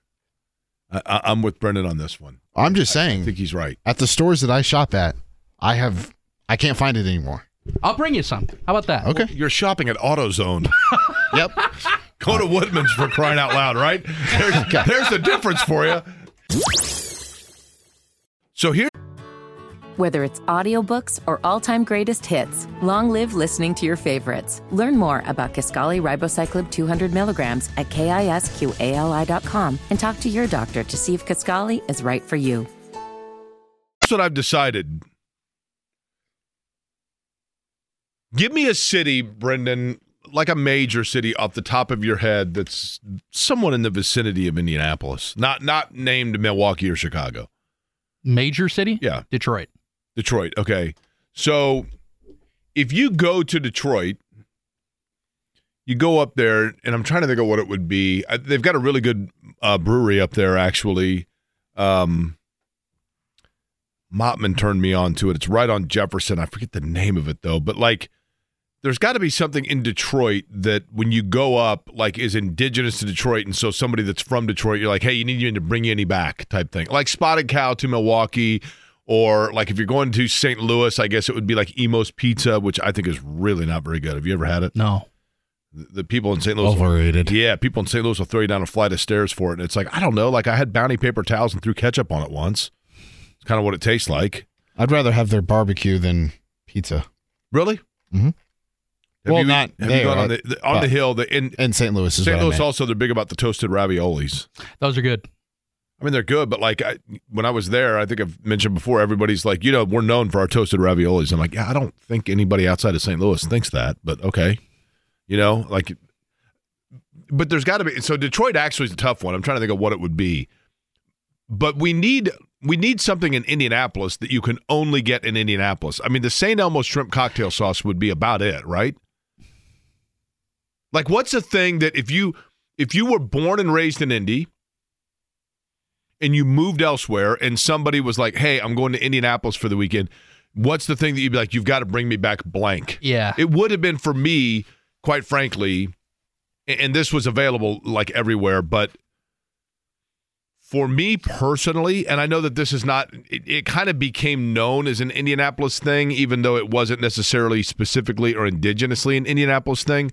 But for my buddies and I growing up, and it's different now, but for my buddies and I growing up, it was a foregone conclusion that if we all got together in Indianapolis, we went to Steak and Shake. That was like Okay. the place. Yeah. Um, and I can still tell you what each one of my friends ordered. My buddy Dewey, by the way, happy birthday to him. Every time, um, cookies and cream milkshake, and then he would always say with a blank ton of whipped cream. And I'm like, why don't you say extra whipped cream? And he Crap "Because ton? Basically, right? And, and so finally somebody said, like, why don't you just say extra whipped cream? And he said, because if I say extra, they'll charge me extra. Oh. If I say it this way, they just do it. And they don't think about it. Crafty move. Interesting. Dewey's birthday today, by the way. Happy 51st birthday to Dewey. But, um, but you Mug can and get steak and shake anyway. What's that? Mug and bun? Mug and bun's a good one, or like just tenderloins in general, I guess, right? Yeah. I I'm- will say, now, there are bakeries in every single town and Ooh, city. I know where you're going here. But if I don't bring, when I go home, a box of Long's Donuts back to my parents, they are legitimately upset. Long's Donuts is a really good one. That's a really good one.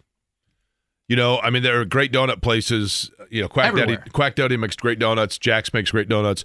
But the, the Long's Titus. donuts, though, Titus makes great donuts. Diff- But Long's, different. the Long's yeah. glazed donuts are just a different, different thing, breed. right? Because they're like kind of mashed together. Yeah. And sometimes they'll throw an extra in there just for you, you know, if you're nice. That's a good one. That's a good. Patty's of Jamaica would be my call. That's the other one. For my buddies and I, Eddie, you've heard me mention it. Um, we spent so much time at 52nd and Allisonville at Patty's of Jamaica. That would probably be my other one. Is that now that I think about it, what's that? Is that a restaurant? Yeah, it's it is a restaurant and it's literally Jamaican patties, which are just I don't even know how to describe them. There's no way to describe them. Um, but Stefan, who runs it, it's it, I've mentioned it a million times. It's just the best. It's just a guy grub place. You go in there, you sit down. The place is literally the size of a quarter of this studio, and they got a couple tables. So you end up sitting with some, you know, you know, usually some painter or construction worker that's on lunch break, and you end up sitting with them and shooting the bull for ten minutes and eating a couple of patties, and it costs like five bucks. It's the best. Patties in Jamaica, really good. Um, if you're just joining us, by the way, on the practice field today for the Colts, the good news for the Colts is the fact that Juju Brents is out on the practice field. So too EJ Speed, not on the practice field. Braden Smith, Jonathan Taylor. And the Taylor watch, I guess, officially, Brendan, we're kind of entering into that category. We're not, that, that time period, right? Of being back on Taylor watch again? Yeah, I mean, they initially said two to three weeks, but based on all the interviews we've done, and I'm sure you've done with Jimmy, I mean, the thumb thing, I mean, it's a matter of, like you said, gripping the football. And that's one of the most important jobs of his position. Um, by the way, somebody said the best way to describe a Jamaican patty, it's like a meat-filled crepe. Yeah, that's not bad. Meat filled crate. Uh, It's kind of like if you take a, a pita bread, Yeah. but you make it slightly cheesy, like a cheese, a, a slight cheese flavor to it. You kind of toast slash bake it, so it's got a little bit of a, a an exterior crunch to it, and then on the inside you have a slightly spicy ground beef, a Jamaican spice ground beef. Someone said Yats. That's a good one. Yeah, yeah, but Yats you can get in New Orleans, right? Yats is good. I like Yats. It's good. I like. Do you like? Do you like Creole and or Cajun food? I mean, obviously, if you like Yats, you do, right?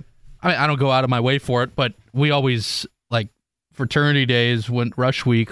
You know, you always cater meals for the kids, and we always got Yats one night. Really? Yeah, always catered Yats.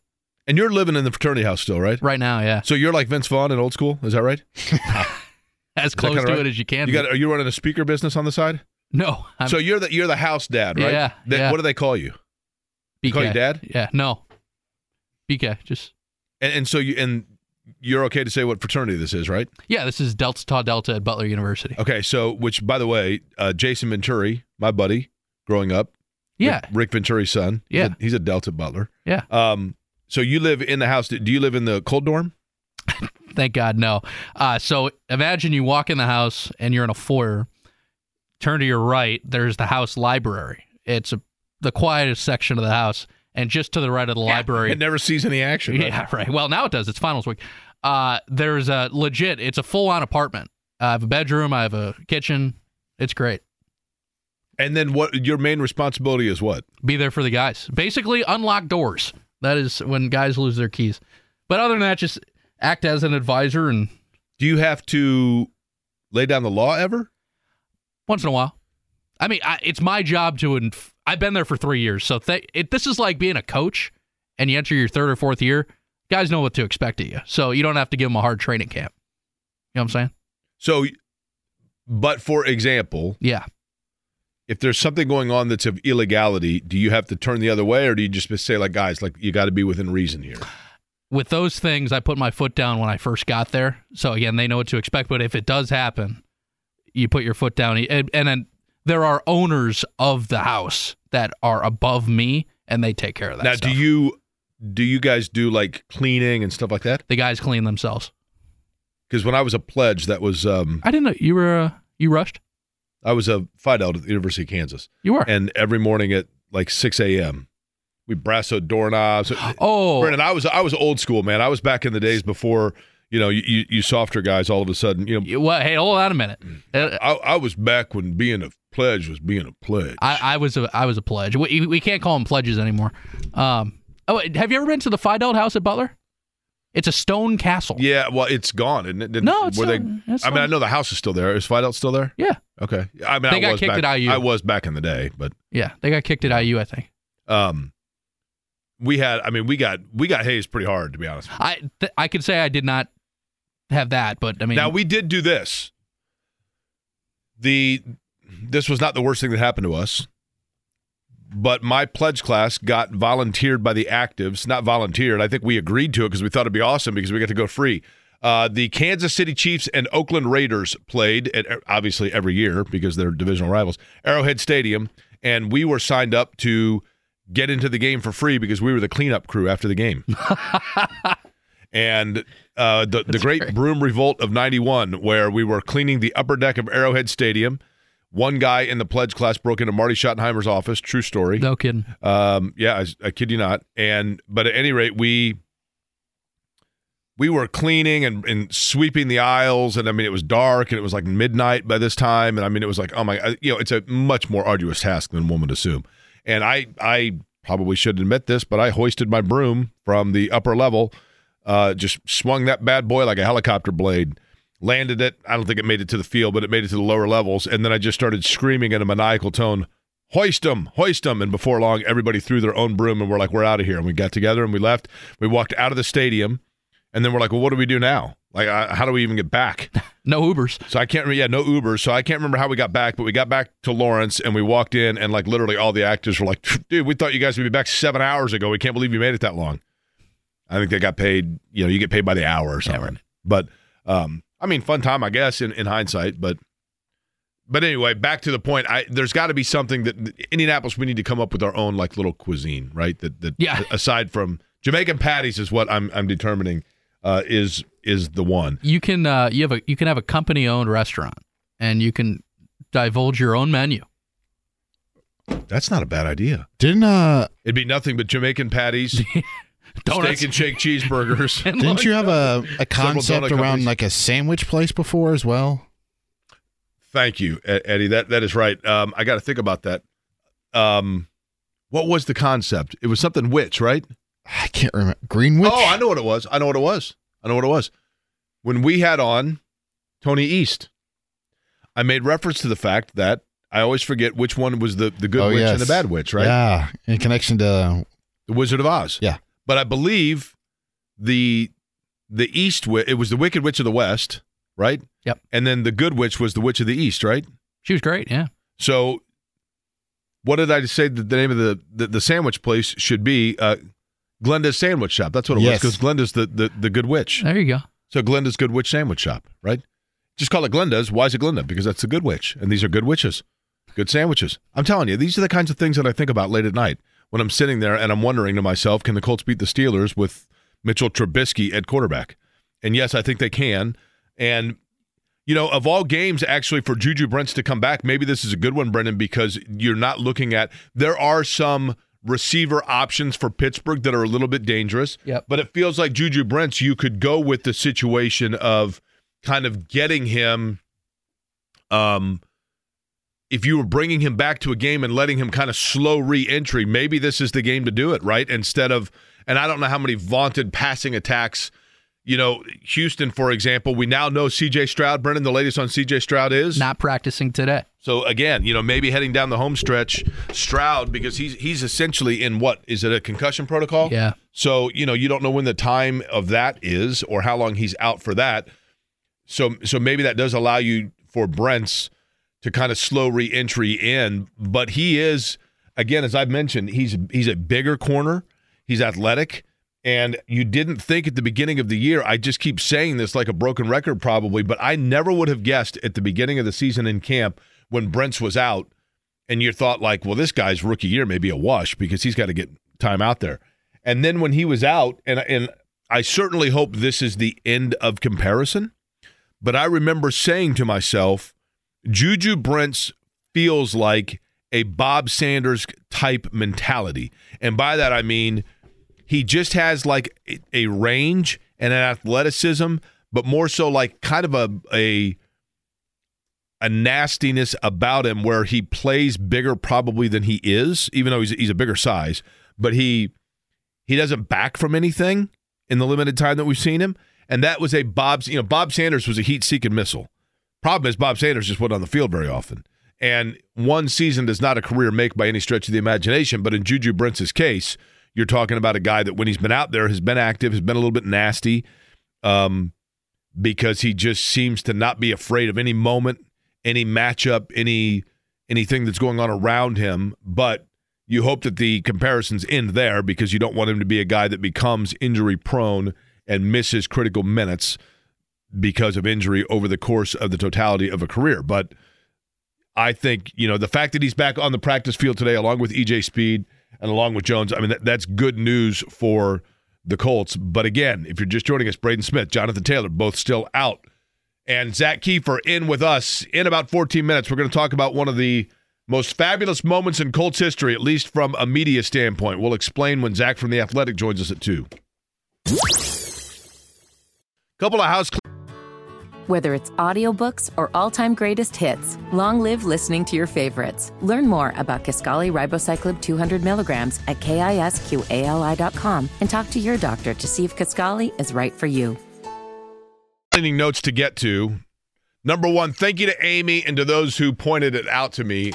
The the good witch of the east is the one the house falls on, which I think upset the wicked witch of the west. But Glinda is the good witch of the north.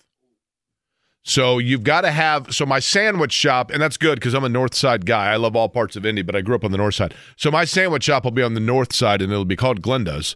And if anybody says, "Why is this place called Glenda's? It's well because it's the Good Witch, and we have nothing but good witches here. What would you like? Would you like a ham witch? Would you like a turkey witch? Which which which would you like? And then it becomes, you know, because I was the North Central High School radio and television 1991 tongue twisting champion. I could say to you, like, well, which which would you like? And you know, and that that goes into a whole different talk show. That's right? a great Scooby Doo episode. Which which is which? Look at you with Scooby Doo reference. Also, a um, favorite show growing up. Really? Yeah. Okay. Do you believe Cartoon Network? Do you Yeah. believe, by the way, Uh huh. Oh yeah. you got Fred, Daphne, Velma, Shaggy, Scooby, right? Yep. I think most people, and it's you know, it's kind of a probably a played out narrative by now. Were Fred and Daphne an item? I think that's fair to say. So then were Velma and Shaggy an item, or are they siblings? It's a great question. Scooby is clearly Shaggy's dog, right? Yeah. Yeah. And and Shaggy voiced by Casey Kasem. Right. I think. Uh, I think now in adulthood, Velma and Shaggy weren't a pair, but they may have enjoyed doing some things together. Th- and that doesn't necessarily mean. On the down Are, are low. you No. saying no, No. Wait a minute. Oh, you hold on. are you saying Shaggy and Velma um, were fans of Puff the Magic Dragon, or they were friends with benefits? Which one are you going with? Here? Uh, yeah, I think. I think it's different than what Fred and Daphne were. so Fred and Daphne were a romantic couple, in your opinion. That's correct, and I think Now, is that just because of bias? Because they're both good-looking people? That could be. But I mean, well, also Fred always did split up split up the group, right? He's like, Daphne, you're coming with me. So I mean, it's Okay. pretty clear in the haunted mansions what they were doing. Okay. But also, no, I think if you if Velma and Shaggy were in the mystery machine together and they let down the window, you might see. So you're saying that it looked like Spicoli on the first day of school. And by the way, I am absolutely thrilled because when I was in Milwaukee at the Pabst Brewery, they sold, and I'll have to wear it. Maybe I'll wear it tomorrow. They sold the Colt 45 T-shirts that are the ones that Spicoli's wearing when he walks into the Mighty Mart at the end of Fast Times. And I could not be more excited to, to own it.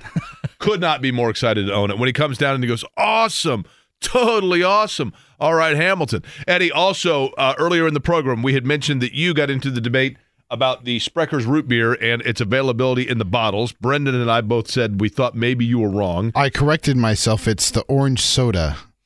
That's Oh, what she gets. She doesn't get the root beer. It's the orange soda. Then you're correct. Okay, because Jeremy pointed out Meijer, Menards, Walmart all sell Sprecher's root beer in the bottles. yeah, I was. When Menards is selling Yeah. in the bottle, right? That's the most random thing in the world. Menards has the biggest candy and pop section. Does it really? Yeah. What do you like? Go in for a two by four and get a hankering for some root yeah, beer? Is that so, how it works? Uh, there was a Menards across the street from one of the visiting hotels in the Midwest League, and I was just killing time before a bus. I, yeah, I'll walk in the Menards. Here I am, buying Sprecher. Really? Yeah. Now, I'm not exactly what one would call handy. So when it comes to Menards, I know Menards for one thing, and that is that it is the the best paint scheme for an Indy car because it made it so easy when when Pagenaud was driving the Menards car. The easiest way for me in turn three when I'm calling the 500 is I would look at what place Pagenaud's in. Okay, is that highlighter yellow or is that green? Okay. I have called it repeatedly on the air. We used to have this debate, Eddie, of it highlighter green or highlighter yellow. And I finally decided that what we were going to call, what I started calling it was a combination of highlighter and tennis ball green. That's what, really is yeah. what I would call it. That's but, pretty good. But it was such a that and the DHL car, which is now Alex Palou, by the way. It, DHL is now going to be Alex Palou, had formerly been with Andretti Autosport. With each restart or at different periods when there's a lapse in the race, when I'm up there in turn three, I I jot down on a flip note the top ten, and I always would would highlight, quite frankly, or, or put a check next to the DHL car and the Menards car. So that way, when they're coming at me, if I see a car pop out of line and I know that, like, say, that Pagenaud's in eighth place and I see a car pop out and I'm like, okay, that's three spots in front of the, the, the Menards car.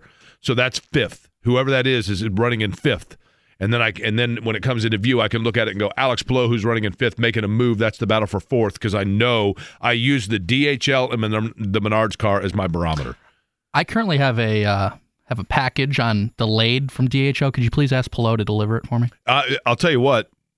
I had mentioned the other day with, I, I won't say the name of it, but the the uh, mail ordering device that's named after a huge river. I I, I got a delay the other day. I ordered on November 30th, and it ended up getting delayed until November 19th to the 29th, estimated. So I ended up just buying it from a very large retail chain out of Arkansas, and it arrived the next day. Strangely enough. So there you go. Zak Keefer going to join us next. The two o'clock. Whether it's audiobooks or all-time greatest hits, long live listening to your favorites. Learn more about Kisqali Ribociclib 200 milligrams at kisqali.com and talk to your doctor to see if Kisqali is right for you. Hour is underway. My name is Jake Query. Brendan King in for Jimmy Cook. Eddie Garrison flying the controls for us here today on Query and Company 93.5, 107.5. The Fan, thank you for being a part of it. That includes our next guest, who has been a longtime radio friend, friend in general, but one of the most talented writers from Central Indiana, of course, wrote for years for the Star before moving to the Athletic and covering the Colts. Now a all-encompassing writer for the Athletic. Zak Keefer joins us, and Zak, before we get to the core reasoning for the conversation today, I will begin with this because I know you are now a traveling man. Are you in Indy or are you on assignment elsewhere? I'm in Indy, Jake. So I've been been all over the world, including Germany earlier this season. But good to be back home for the holidays in Indy right now. Okay, let's get to your latest piece and the reason that we are having you on. I, I personally think, aside from this exact moment of the two of us sharing the airwaves, what you wrote about is probably the greatest moment in the history of sports talk radio in Indianapolis, right? Or certainly the most notorious or most infamous. Uh, take me through your latest project. Yeah, it's got to be right, Jake. Um, no, to be clear, I wrote this about a year ago, but it just got pulled up, you know, yesterday because it was the anniversary, right? This has got to be the most infamous moment in sports radio history in this city, and I know you are probably better equipped to answer that, JMV. But we have an NFL general manager and Bill Polian. This is December of 2001, screaming at a comedian in Jay Moore, who at this point was known for being a stand-up comic and the guy in Jerry Maguire, about the knee of the Indianapolis Colts star running back Edgerrin James. I mean, this kind of thing just wouldn't happen today. It couldn't happen today. But if it did, it would probably break the internet. And I would encourage anybody out there who doesn't believe me to listen to the audio. I have the entire audio of this interaction in the story. Now, I have it all transcribed. You can read it, but reading it does not do it justice. It is a surreal moment.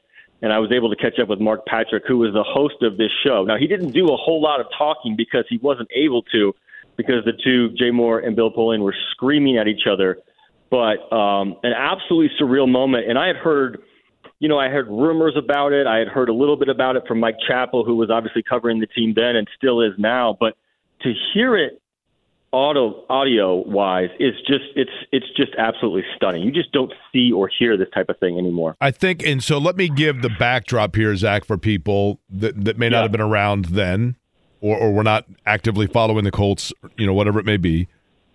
But in 2001, in a game in, I believe, Arrowhead Stadium, Edgerrin James suffered a knee injury. He had been the league's leading rusher for what, Zak? His first two years in the league, and this was year three. I think that's right.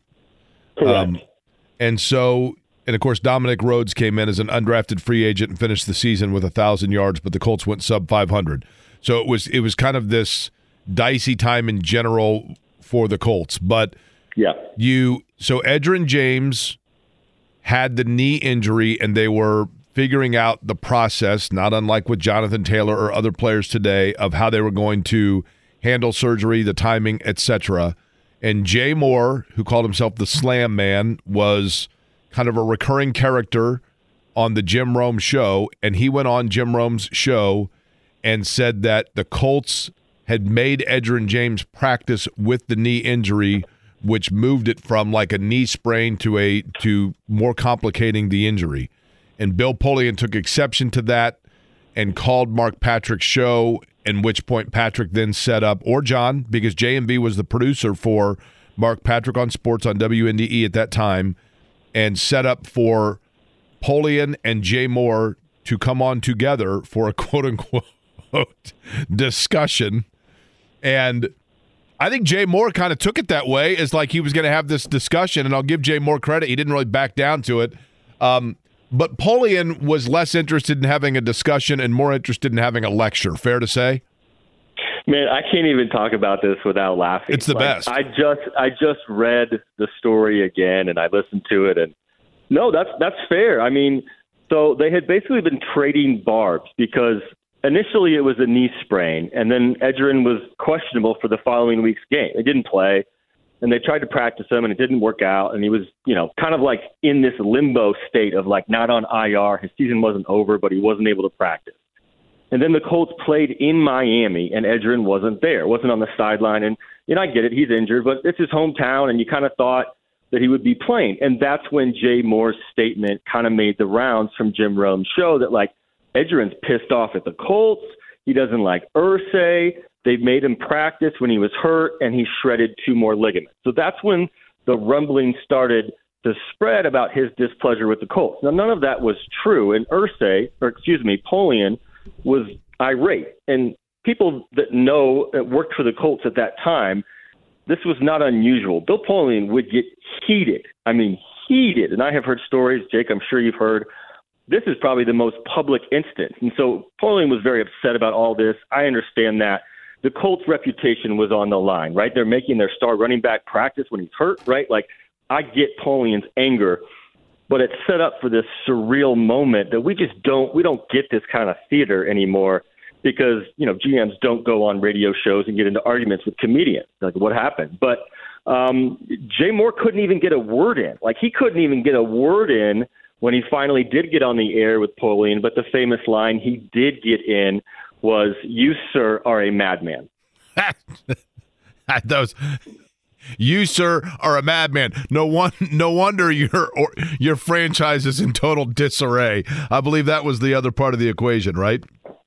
Right, and, and and this was the one bad year the Colts had, like after they got going, right? So they won 13 games Edgerrin's first year, and they made the playoffs the next year, and then he got hurt, and they weren't the same team, and they went six and ten in 2001. Now that was the last losing season they had with Peyton until, God, the neck, you know, in 2011. But no, they were in a, in a very difficult season. They were struggling. They got beat like 40 to 6 in Miami that night. So things weren't good at Indianapolis, and this did not help. Zak, let me tell you something. And I think most people know what we're talking about by now, but the best part of the whole thing, and there are several parts of it that are fabulous, and everybody's got to go to the Athletic and see Zak's article just to listen to it, even if you've heard it. A th- it's it's literally if you've heard it a thousand times, you got to make it a thousand and one. But yeah. I thought the best part of it was this Okay, so hear me out, Zak. So at the beginning of it, Patrick gives the floor to Polian. And Polian has the radio transcript of Jay Moore's allegation that he had said to Jim Rome. So Polian goes, Let me read for you what was said on the radio program. Hey, Romy, dude. And then then he stops Zak and says, I'm quoting here. like like as if there was question that he might. no, I thought Bill Polian would say that. You know what I mean? but he he's trying to be a lawyer. Like he's trying to be civil, and it totally. just devolves like within like two minutes. Totally. And, and now let me ask you this, Zak. Do you think, and I don't know the answer to this, and, and if this was mentioned in your piece, because you'd mentioned it was like a year ago, I, and I apologize if I don't recall. Did Jay Moore and Bill Polian ever discuss that? Did they ever like? Did the two of them ever like have a truce or mend fences at all, or or even cross paths? What do you think, Jake? Like, let's be honest here. Like, did Bill Polian forgive and forget? No. Um, I got Bill Polian on the phone for this, and I asked him, and he said, "I stand by everything I said." I said, "Okay, okay." I'm going to quote you on that. And you don't I, have a shred of evidence. His, he's de- yeah, exactly. He's defending his team. He's defending his doctors. I get that.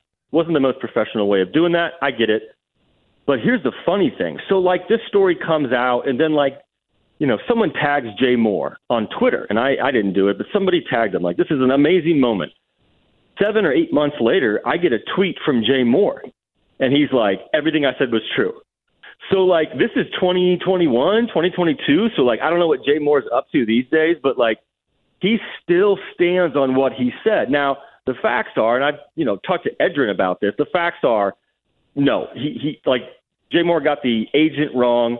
He got the diagnosis wrong. There were certainly things that he got wrong. But he's like doubling down on the fact that like what he heard the Colts making Edgerrin practice before he was hurt, like this is crazy. Like 20 years later, both of them are standing on what they said in this crazy radio interview, and they're not backing down at all. Well, you know, Zak, part of the, to be fair, I guess vindication for Bill Polian would be the fact that it would be you would and I think this is fair to point out.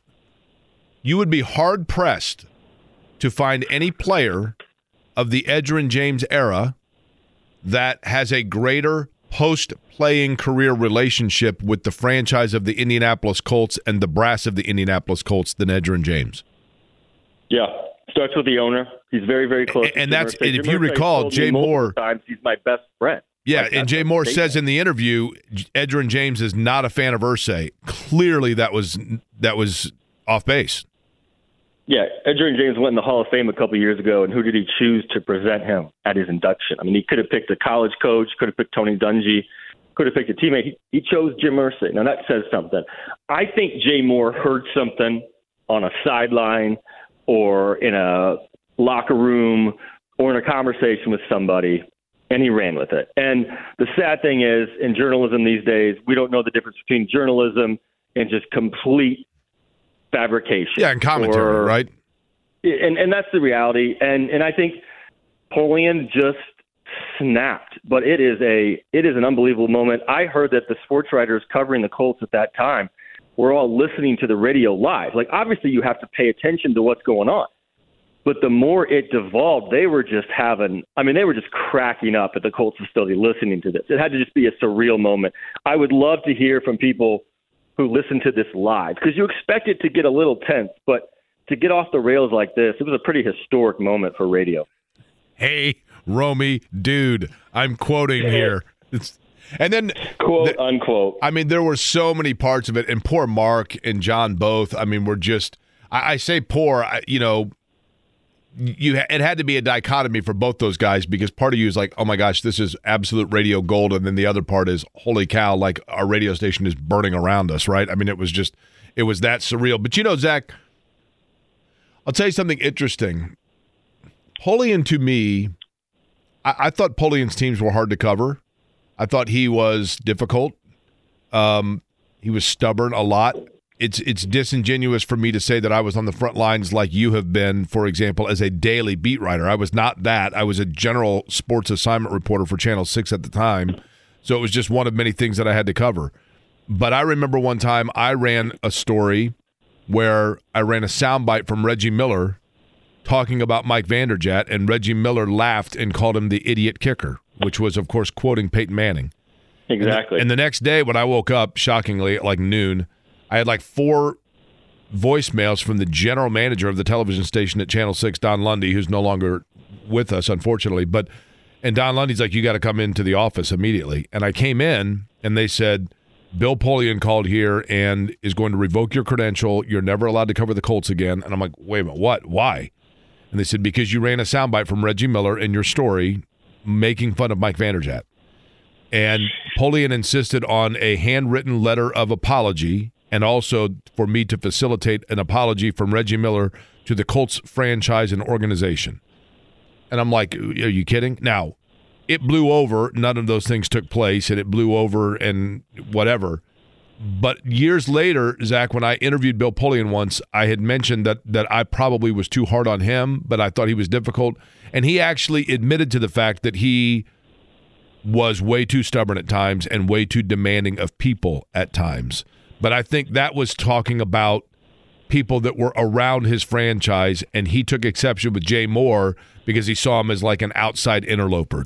Does that make sense? Yeah, and, isn't that a fascinating window into how he thought back then? Like, without a doubt, one of the greatest personnel men in, in, in NFL history. He's in the Hall of Fame for a reason. He built he built this whatever you want to call it, this great dynasty run for the Colts. Even though it had one championship, they won seven seven straight years with 12 wins. He built that team, and it was more than just the quarterback. But I have heard stories over the years that just make you think, why did you care about this stuff so much? Like your team was winning, and why were the Colts so difficult to cover? I mean, we've all heard this the story. You know, he called Bob Kravitz, my former colleague, a rat on the air. Like that's just that's just inhumane. Like that's just unnecessary. And there's a story years ago at a Colts training camp practice when they were a Super Bowl contender. National folks were in town to write about Peyton and Marvin, etc. And Polian banned the reporters from taking notes during practice. Like they couldn't have a notepad and a pen to write down like Peyton, you know, hit Marvin for this touchdown. The same thing that every fan in Anderson or Rose-Hulman, wherever it was, was seeing. So Bob joked that he was going to prick his finger and use the blood to take notes because he couldn't use a pen, which I thought was a pretty good line. But the the war with the local media, I just don't understand it. They were they were a great team to cover with great guys. Peyton, Tony, I don't need to go down the list. Great human beings. They represented the city well. Why have such interest and why go to war with the media on such minuscule things? Now, look, I covered the team for a long time. I didn't always get along with Chris Ballard.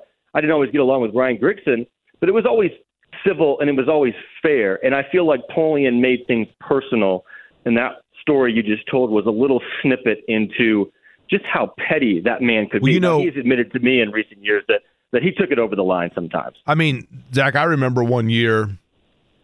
Well, first off, before they had, and this is look, first world problems here. I mean, we are very fortunate. Zak Keefer of the Athletic is our guest. We're very fortunate to get access to the team and to be able to cover games and all those things. I totally understand that. Um, and and with that comes some understanding of of that privilege of a respect level that comes with it. But I remember, and it wasn't all the time. It was only for like a year or two there. But Polian thought that there was a leak within the franchise of somebody that was giving out information or telling things going on.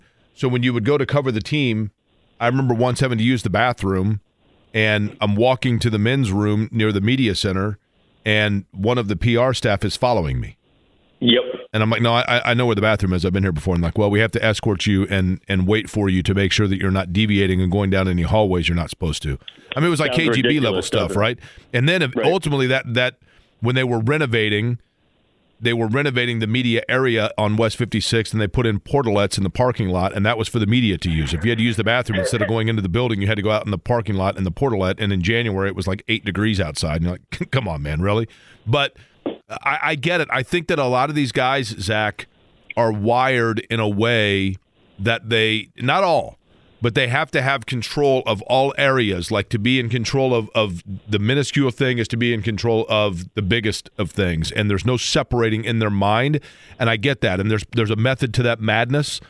I, I think for Polian, what is really interesting, and you tell me if you disagree, Zak Keefer, but to me with Polian, what is really interesting was as great as he was, and as Hall of Fame level as he was, and as brilliant as he was, the second that there was an inkling or an out for Jim Irsay to exercise to separate from Bill Polian, he exercised it. He really only got one. He never got a, a pass.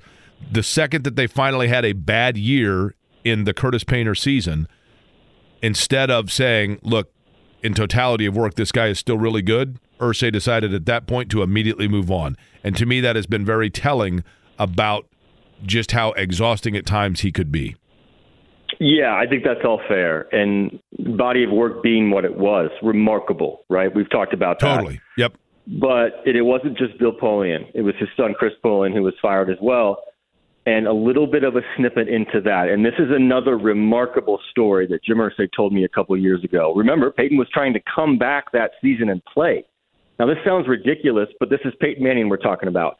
He wanted to play. Colts were out of the playoffs. They were one in ten, whatever. He didn't care. He wanted to play. He wanted to prove this was still his team. So Peyton stages this practice one night at the facility, and it's completely him, right? He goes behind Jim Caldwell's back, and he gets like Jeff Saturday and Reggie Wayne and like Dallas Clark to come out to the facility and practice to see if he could play. His plan, and this sounds ridiculous, but it's true, was to be the red zone quarterback. Dan Orlovsky was the Colts quarterback at that time, late in that season. The plan was for Orlovsky to play in between the 20s, and then when they got to the red zone, if they got to the red zone, Peyton would take over. Now, this seems absurd, and it was never going to happen, but that was Peyton's plan. Bill Polian didn't even know about the plan. So Bill Polian finds out. He's absolutely incensed. he calls Irsay that night and he threatens to quit. Right? I mean, right there on the spot, he's going to quit. Irsay talks him down. Irsay talks to the doctors and says, under no circumstances is Peyton practicing right now with a compromised neck. So things were really, really bad, really, really bad. And I know Mike Chappell and Bob Kravitz, my colleagues, longtime colleagues, can can share more about just how bad it was behind the scenes in 2011. But Jim Irsay knew. He knew that last game in Jacksonville when Maurice Jones got that first down to essentially seal the game and, you know, clinch the Colts' top pick in the draft, that being Andrew Luck. He knew Bill Polian was going to go. So it just got really bad at the end. It's good that that's a footnote in Bill Polian's career because it was such an unbelievable career. You know, Carolina, Buffalo, Indianapolis, but boy, things were bad at the end. You're right about that. Zak, somebody just texted me this, and, and I personally think this is minority opinion, but it's an interesting one, so I want to share it. Uh, hey, Jake, I was listening when this whole interview happened between Polian and Moore, and as a Colts fan, I was so proud of Bill. The Colts was getting tons of negative press, plus us Colts fans thought we were going to lose edge. To me, it was a sinister move by Jay, to say the least. I think that's a minority opinion. I think there were a lot of people that were embarrassed by it.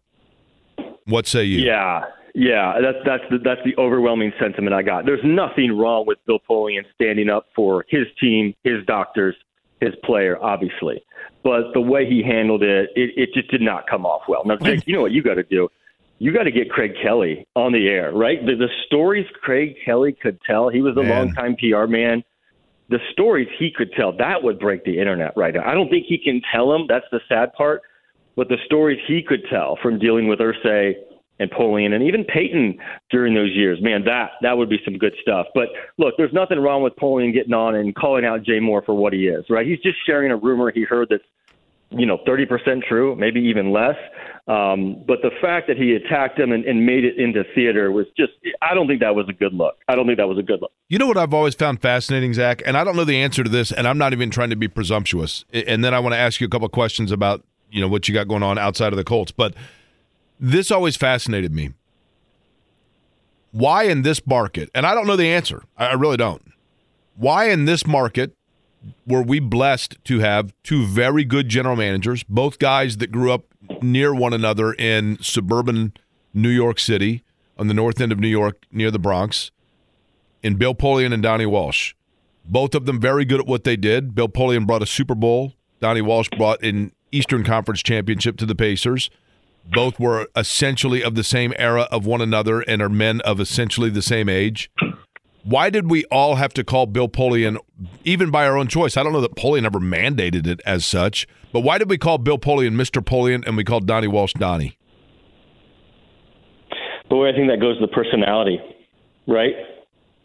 I mean, Mr. Polian, that's Mr. Polian is the most repetitive phrase you hear in this crazy radio transcript, right? Is is is Jay Moore trying to get a word in and say Mr. Polian over and over and getting nowhere?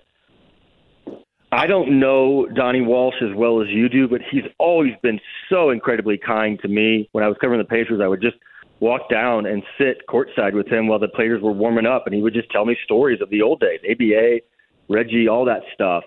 I don't think that was going to happen with Bill Polian. Now I have a good relationship with him now, and every time I need him for a story or a comment, you know, he gets back to me within a couple of weeks. But you know, it's usually about one of his players that's going in the Hall of Fame, so it's not like covering him right day to day. But man, the, the stories that Chap can tell about it, it, just the craziest part to me, Jake, is this team was good. They were really good, and they had good guys, and there were hardly any controversies, right? They didn't have guys getting arrested. You know, they had their playoff moments and losses, but that's football, right? I mean, they the here's the thing, though, Zak. They had them, maybe not to the level of other franchises. They had them, but what the Colts had masterfully done, to your point, is created the perception of a culture so when Dominic Rhodes or Montae Reagor or yeah. Nick yeah. Harper or, or, guys like that, you know, or Mustafa Muhammad, when they had legal altercations, it was automatically ingested as the anomaly.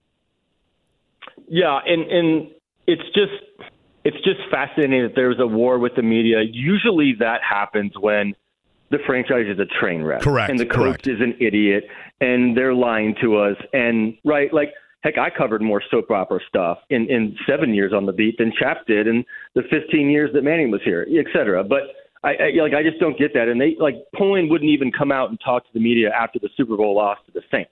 Like he just refused. And it, you know, technically the executive has to go talk. So it's just it's just a strange situation. But again, endlessly, I'm fascinated, and and, and they give us some great stories to tell. By the way, Jay Moore is now married to Jeanie Buss. Did you know that of the Lakers? Goodness, I did not know yeah, that. So just recently, I think. Phil Jackson to Jeanie Buss. Wow, to, yeah. to Jay Moore. Yeah. So, um, well, then he doesn't need to work at all. There you go. he's he just he's now suddenly a part owner of the Lakers, right? I mean, that's a, that's a that's a nice. You know what would be great? Into... What would be great is if in the turnabout is fair play category, if something happens with the Lakers and Bill Polian is able to say to Jay Moore, "No wonder your franchise is in complete disarray with you at the helm, Mister Moore," which is essentially what, would, what Jay Moore said to Polian what I would pay to see them in a room right now because I don't think either of them have moved on. Now, they live different lives, but if you get them talking about this conversation, I don't think either of them are backing down. I would agree with that. I would agree with that. Uh, I remember once on radio, probably not my finest moment, calling Bill Polian Bill Napoleon, and it didn't. It did not go over well. That was not well received. But yeah, um, how did he respond to that one? I think actually he did not. I mean, he didn't directly, but poor Craig Kelly. Craig Kelly, who was as nice a human being as anybody could find, who was the longtime chief lieutenant of media and public relations for the Colts that came from Baltimore and was just a dear-hearted soul.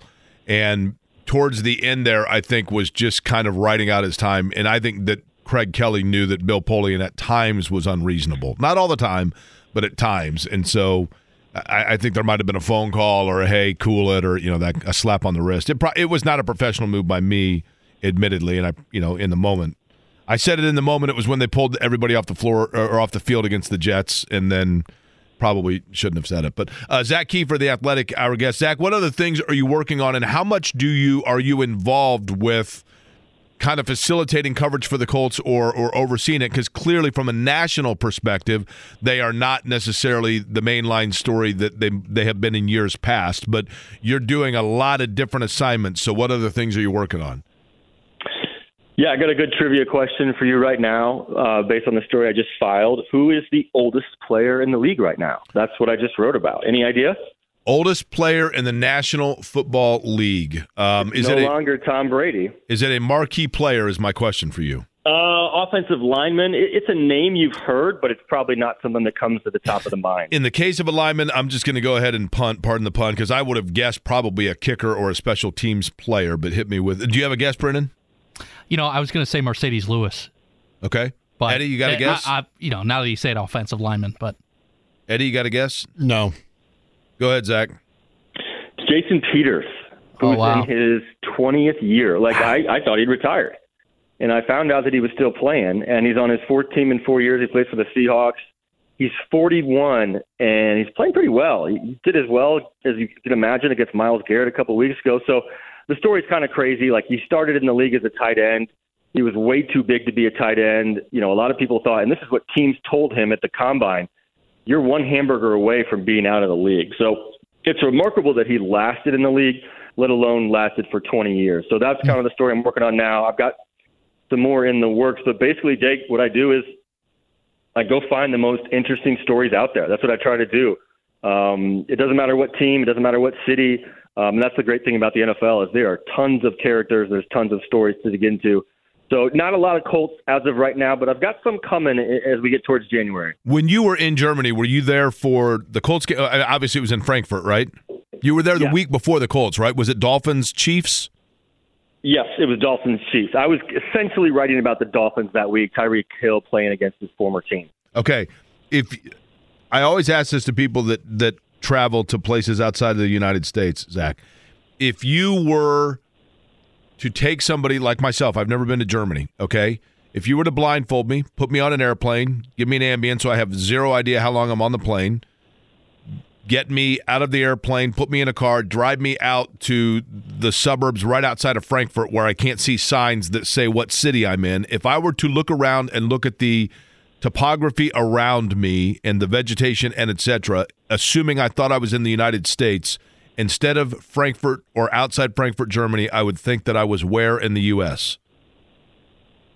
Pittsburgh. Okay. That's just that's just the first city that came to mind. I've only been to Pittsburgh five or six times. It's always for a Colts game. It's always for a Colts loss.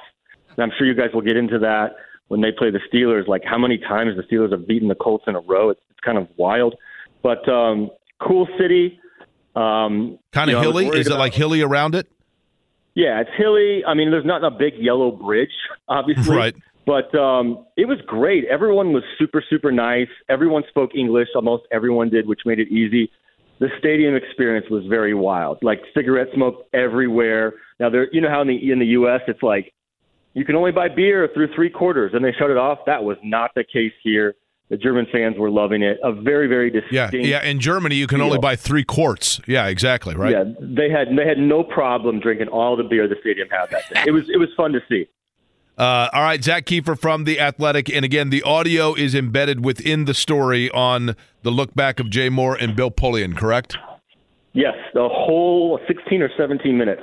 The best radio, no offense to your show. No offense to anyone's show. The best radio you'll hear today. It's unbelievable. No, I mean, there's no doubt about it. It's the it is the most surreal moment in Indianapolis radio history. There's no doubt about it. I mean, it, the most surreal television moment, totally different animal would have been Tony Kiritsis, and then some of the phone calls that were made to Fred Heckman at WIBC from a news standpoint would be, in a real life implication standpoint, would be the most bizarre. But from a sports standpoint, nothing competes, no doubt about it. Zak, always a pleasure, man. Appreciate it. Thanks, guys. Have a good one. All right, Zak Keefer of the Athletic. Yeah, covering Polian, man. I'm telling you guys, it was. um I have the utmost respect for Polian's, you know, I kind of get it. And as I've gotten older, I get it more. Just the, I have always felt when you do what we do for a living, we have a great privilege and a great, like, trust placed upon us. Um, but I've had more of an epiphany as I've gotten older about the fact that, like, with social media, Twitter, people that critique us, critique me, talk about they don't like the show or they don't like this opinion or they don't like the way that I do things or whatever else. Um, it is absolutely imperative for me to be able to listen to and absorb and take all of that criticism fairly because in reality, my job for three hours is to a large part to analyze or critique the jobs of other people. So it's only fair that I'm able to take that on myself. Doesn't mean it's always easy. And in Polian's case, I think that the one thing that was hard for him was hearing that critique. And I kind of get it because he's saying to himself, look, do, do you pretend to know what I do? Do you and you think that everything's just like signing a guy to a contract and leaving him play? There's a lot more that goes into it. And I understand the the preservation or the protection of all that goes into it. And I think it all boiled over in that moment. And it was absolutely fabulous. A couple of big ones in college basketball. Well, really big one in college basketball. It's been a huge. It's going to be a huge Saturday weekend of sports action here because you got the Colts and Steelers taking place at Lucas Oil, and then literally at the exact same time, Purdue and number one Arizona over at the Field House, which is, you know, Arizona is. I haven't seen a lot of Arizona, admittedly, but it feels like Purdue's kind of gone through the gauntlet. I in, in, terms of some of the teams that they've already played and beaten, obviously, but and then of course the loss to Northwestern and Arizona will be a really good test. Indiana taking on Kansas, which is a really big one. Um, I've seen more of Kansas than I have Arizona. Brendan, have you seen much of Arizona? Obviously, they're very, very good. I've not seen a lot of them, but I mean, I think Tommy Lloyd's um, recruiting perspective speaks for itself with every year being out, being able to get out and get these players. I mean, that guy has proven in a short time to be one of the best recruiters in the country. Yeah. Well, it's interesting because you've got two teams. You know, you remember a couple of years ago, j- just before the NIL, like the whole Adidas scandal and the Nike shoe scandals and the FBI investigation and the you know two of the epicenter programs and all of that are Kansas and Arizona. Yeah, and, that, and it's like, oh wow, you know they're they're going down. Uh, you know, come on. Well, Sean Miller, he just went back to Xavier. Right. Nothing happened. Right.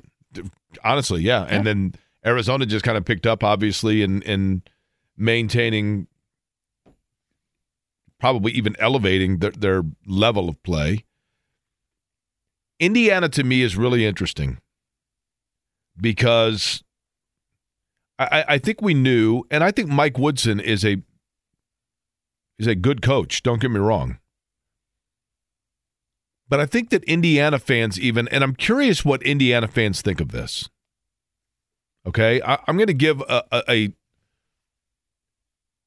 an observation about Indiana basketball, and I want Indiana fans to tell me if they agree or disagree. And you can tweet me. You can obviously text me. I think most people have my number by now, but it's 523 9288. I do enjoy reading people's texts. It's a 317 area code, obviously. 523 9288. And I don't want to sound, I, I don't want this to come off as overly negative, but it's the first time that I've felt like this introduction of precaution. When Indiana had the coaching search that led to Mike Woodson, I think there was a lot of skepticism when Woodson was hired of like, wait a minute, could they not have gone out like Arizona did in going to Gonzaga and getting somebody, or like other schools have done of you know, bringing somebody along that either was within the program and younger or utilizing the name and the brand. If we're going to brand ourselves in Indiana as an elite program, then then let's take advantage of that brand and go out and put a, a full page ad on you know LinkedIn that just says marquee program head coaching search send your application. And i think there were a lot of people that felt like they didn't do that because they just kind of went with the safe hire in Mike Woodson. And then as time went on, I think people thought, wait a minute, he is a guy that we are handing the keys to somebody that has lived in the house before and is a connection to the things that for which we're the most nostalgic. And he has a connection to the NBA and people that can get good players to Bloomington. And so I think people were like, "You know what? This does work." He's a really good transitional guy until we find who the next 25-year coach is going to be because I think people knew that Woodson was not going to be the 25 year coach. And but yet Mike Woodson is interesting because he's a little bit different than Quinn Buckner. He's a little bit different than Steve Alford. He's a little bit different than Calbert Cheaney. And by that I mean from the time that he left Indiana, partially because of the the years of it, but he left and then he just wasn't really around Indiana. So I don't know that Indiana fans feel like they know Mike Woodson as intimately as they know those others that I just mentioned. And yes, he was a great player, but he also was a player during a four year period between championship teams. And it's like, I know he's a great player that went to the NBA, but like he just, he kind of left and then he wasn't one that was around a lot and wasn't the warm and fuzzy. So my question becomes this as they have assembled a roster with good players, but yet they're good players that are still seemingly learning to mesh with one another and Mike Woodson's patented answer in post-game press conferences seems to be I just got to get the guys to play harder. I just got to get them to respond.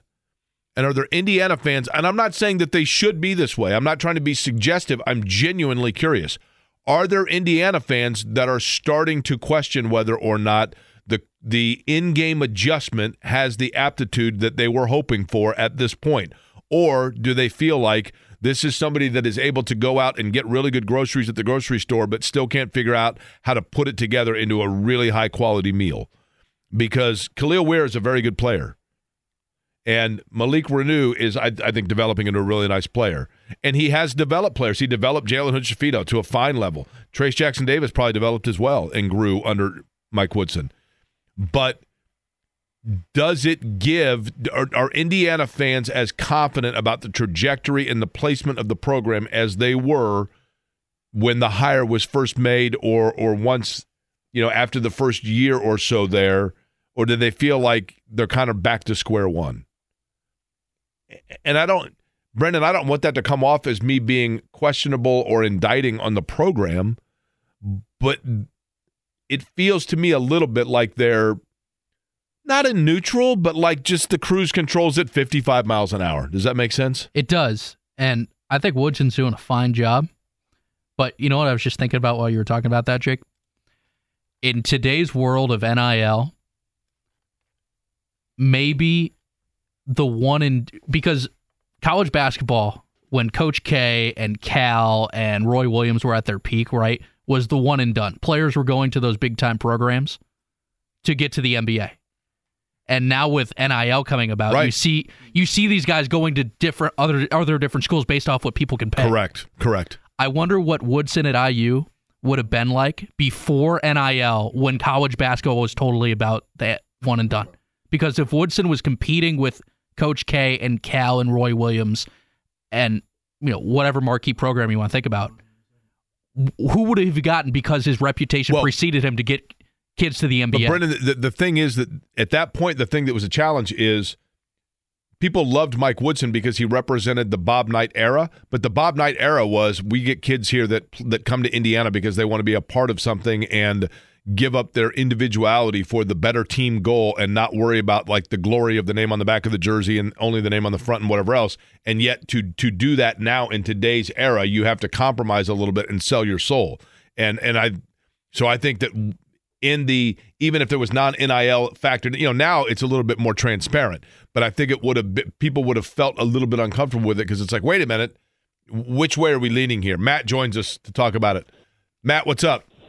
Hey, not much. Got the Christmas lights done. You got to come by sometime. That's in Speedway, right? That's right. Yeah, I, I, I see it on radar from like a mile away. You can see it when you're flying over the track coming through the airport. Um, I so I'm a Boilermaker. I'll just say that up front. Um, I think IU is fine with their coach and their coaching staff. I think, and I think the fans want kind of, and I, I hate to say this because I'll, I'll get killed for it. I think they want the kind of players Purdue has. The guys who go to Purdue go to Purdue to go to Purdue. Currently, IU has gotten in this stretch for the last 10 or 12 years. They don't recruit guys who want to play four years for Indiana. I think Race Thompson probably did. I think uh, TJD did. Um, but, I mean, so many of these guys are in and out in two years. Uh, they're transfers. You know, they're they come in in their third or fourth year.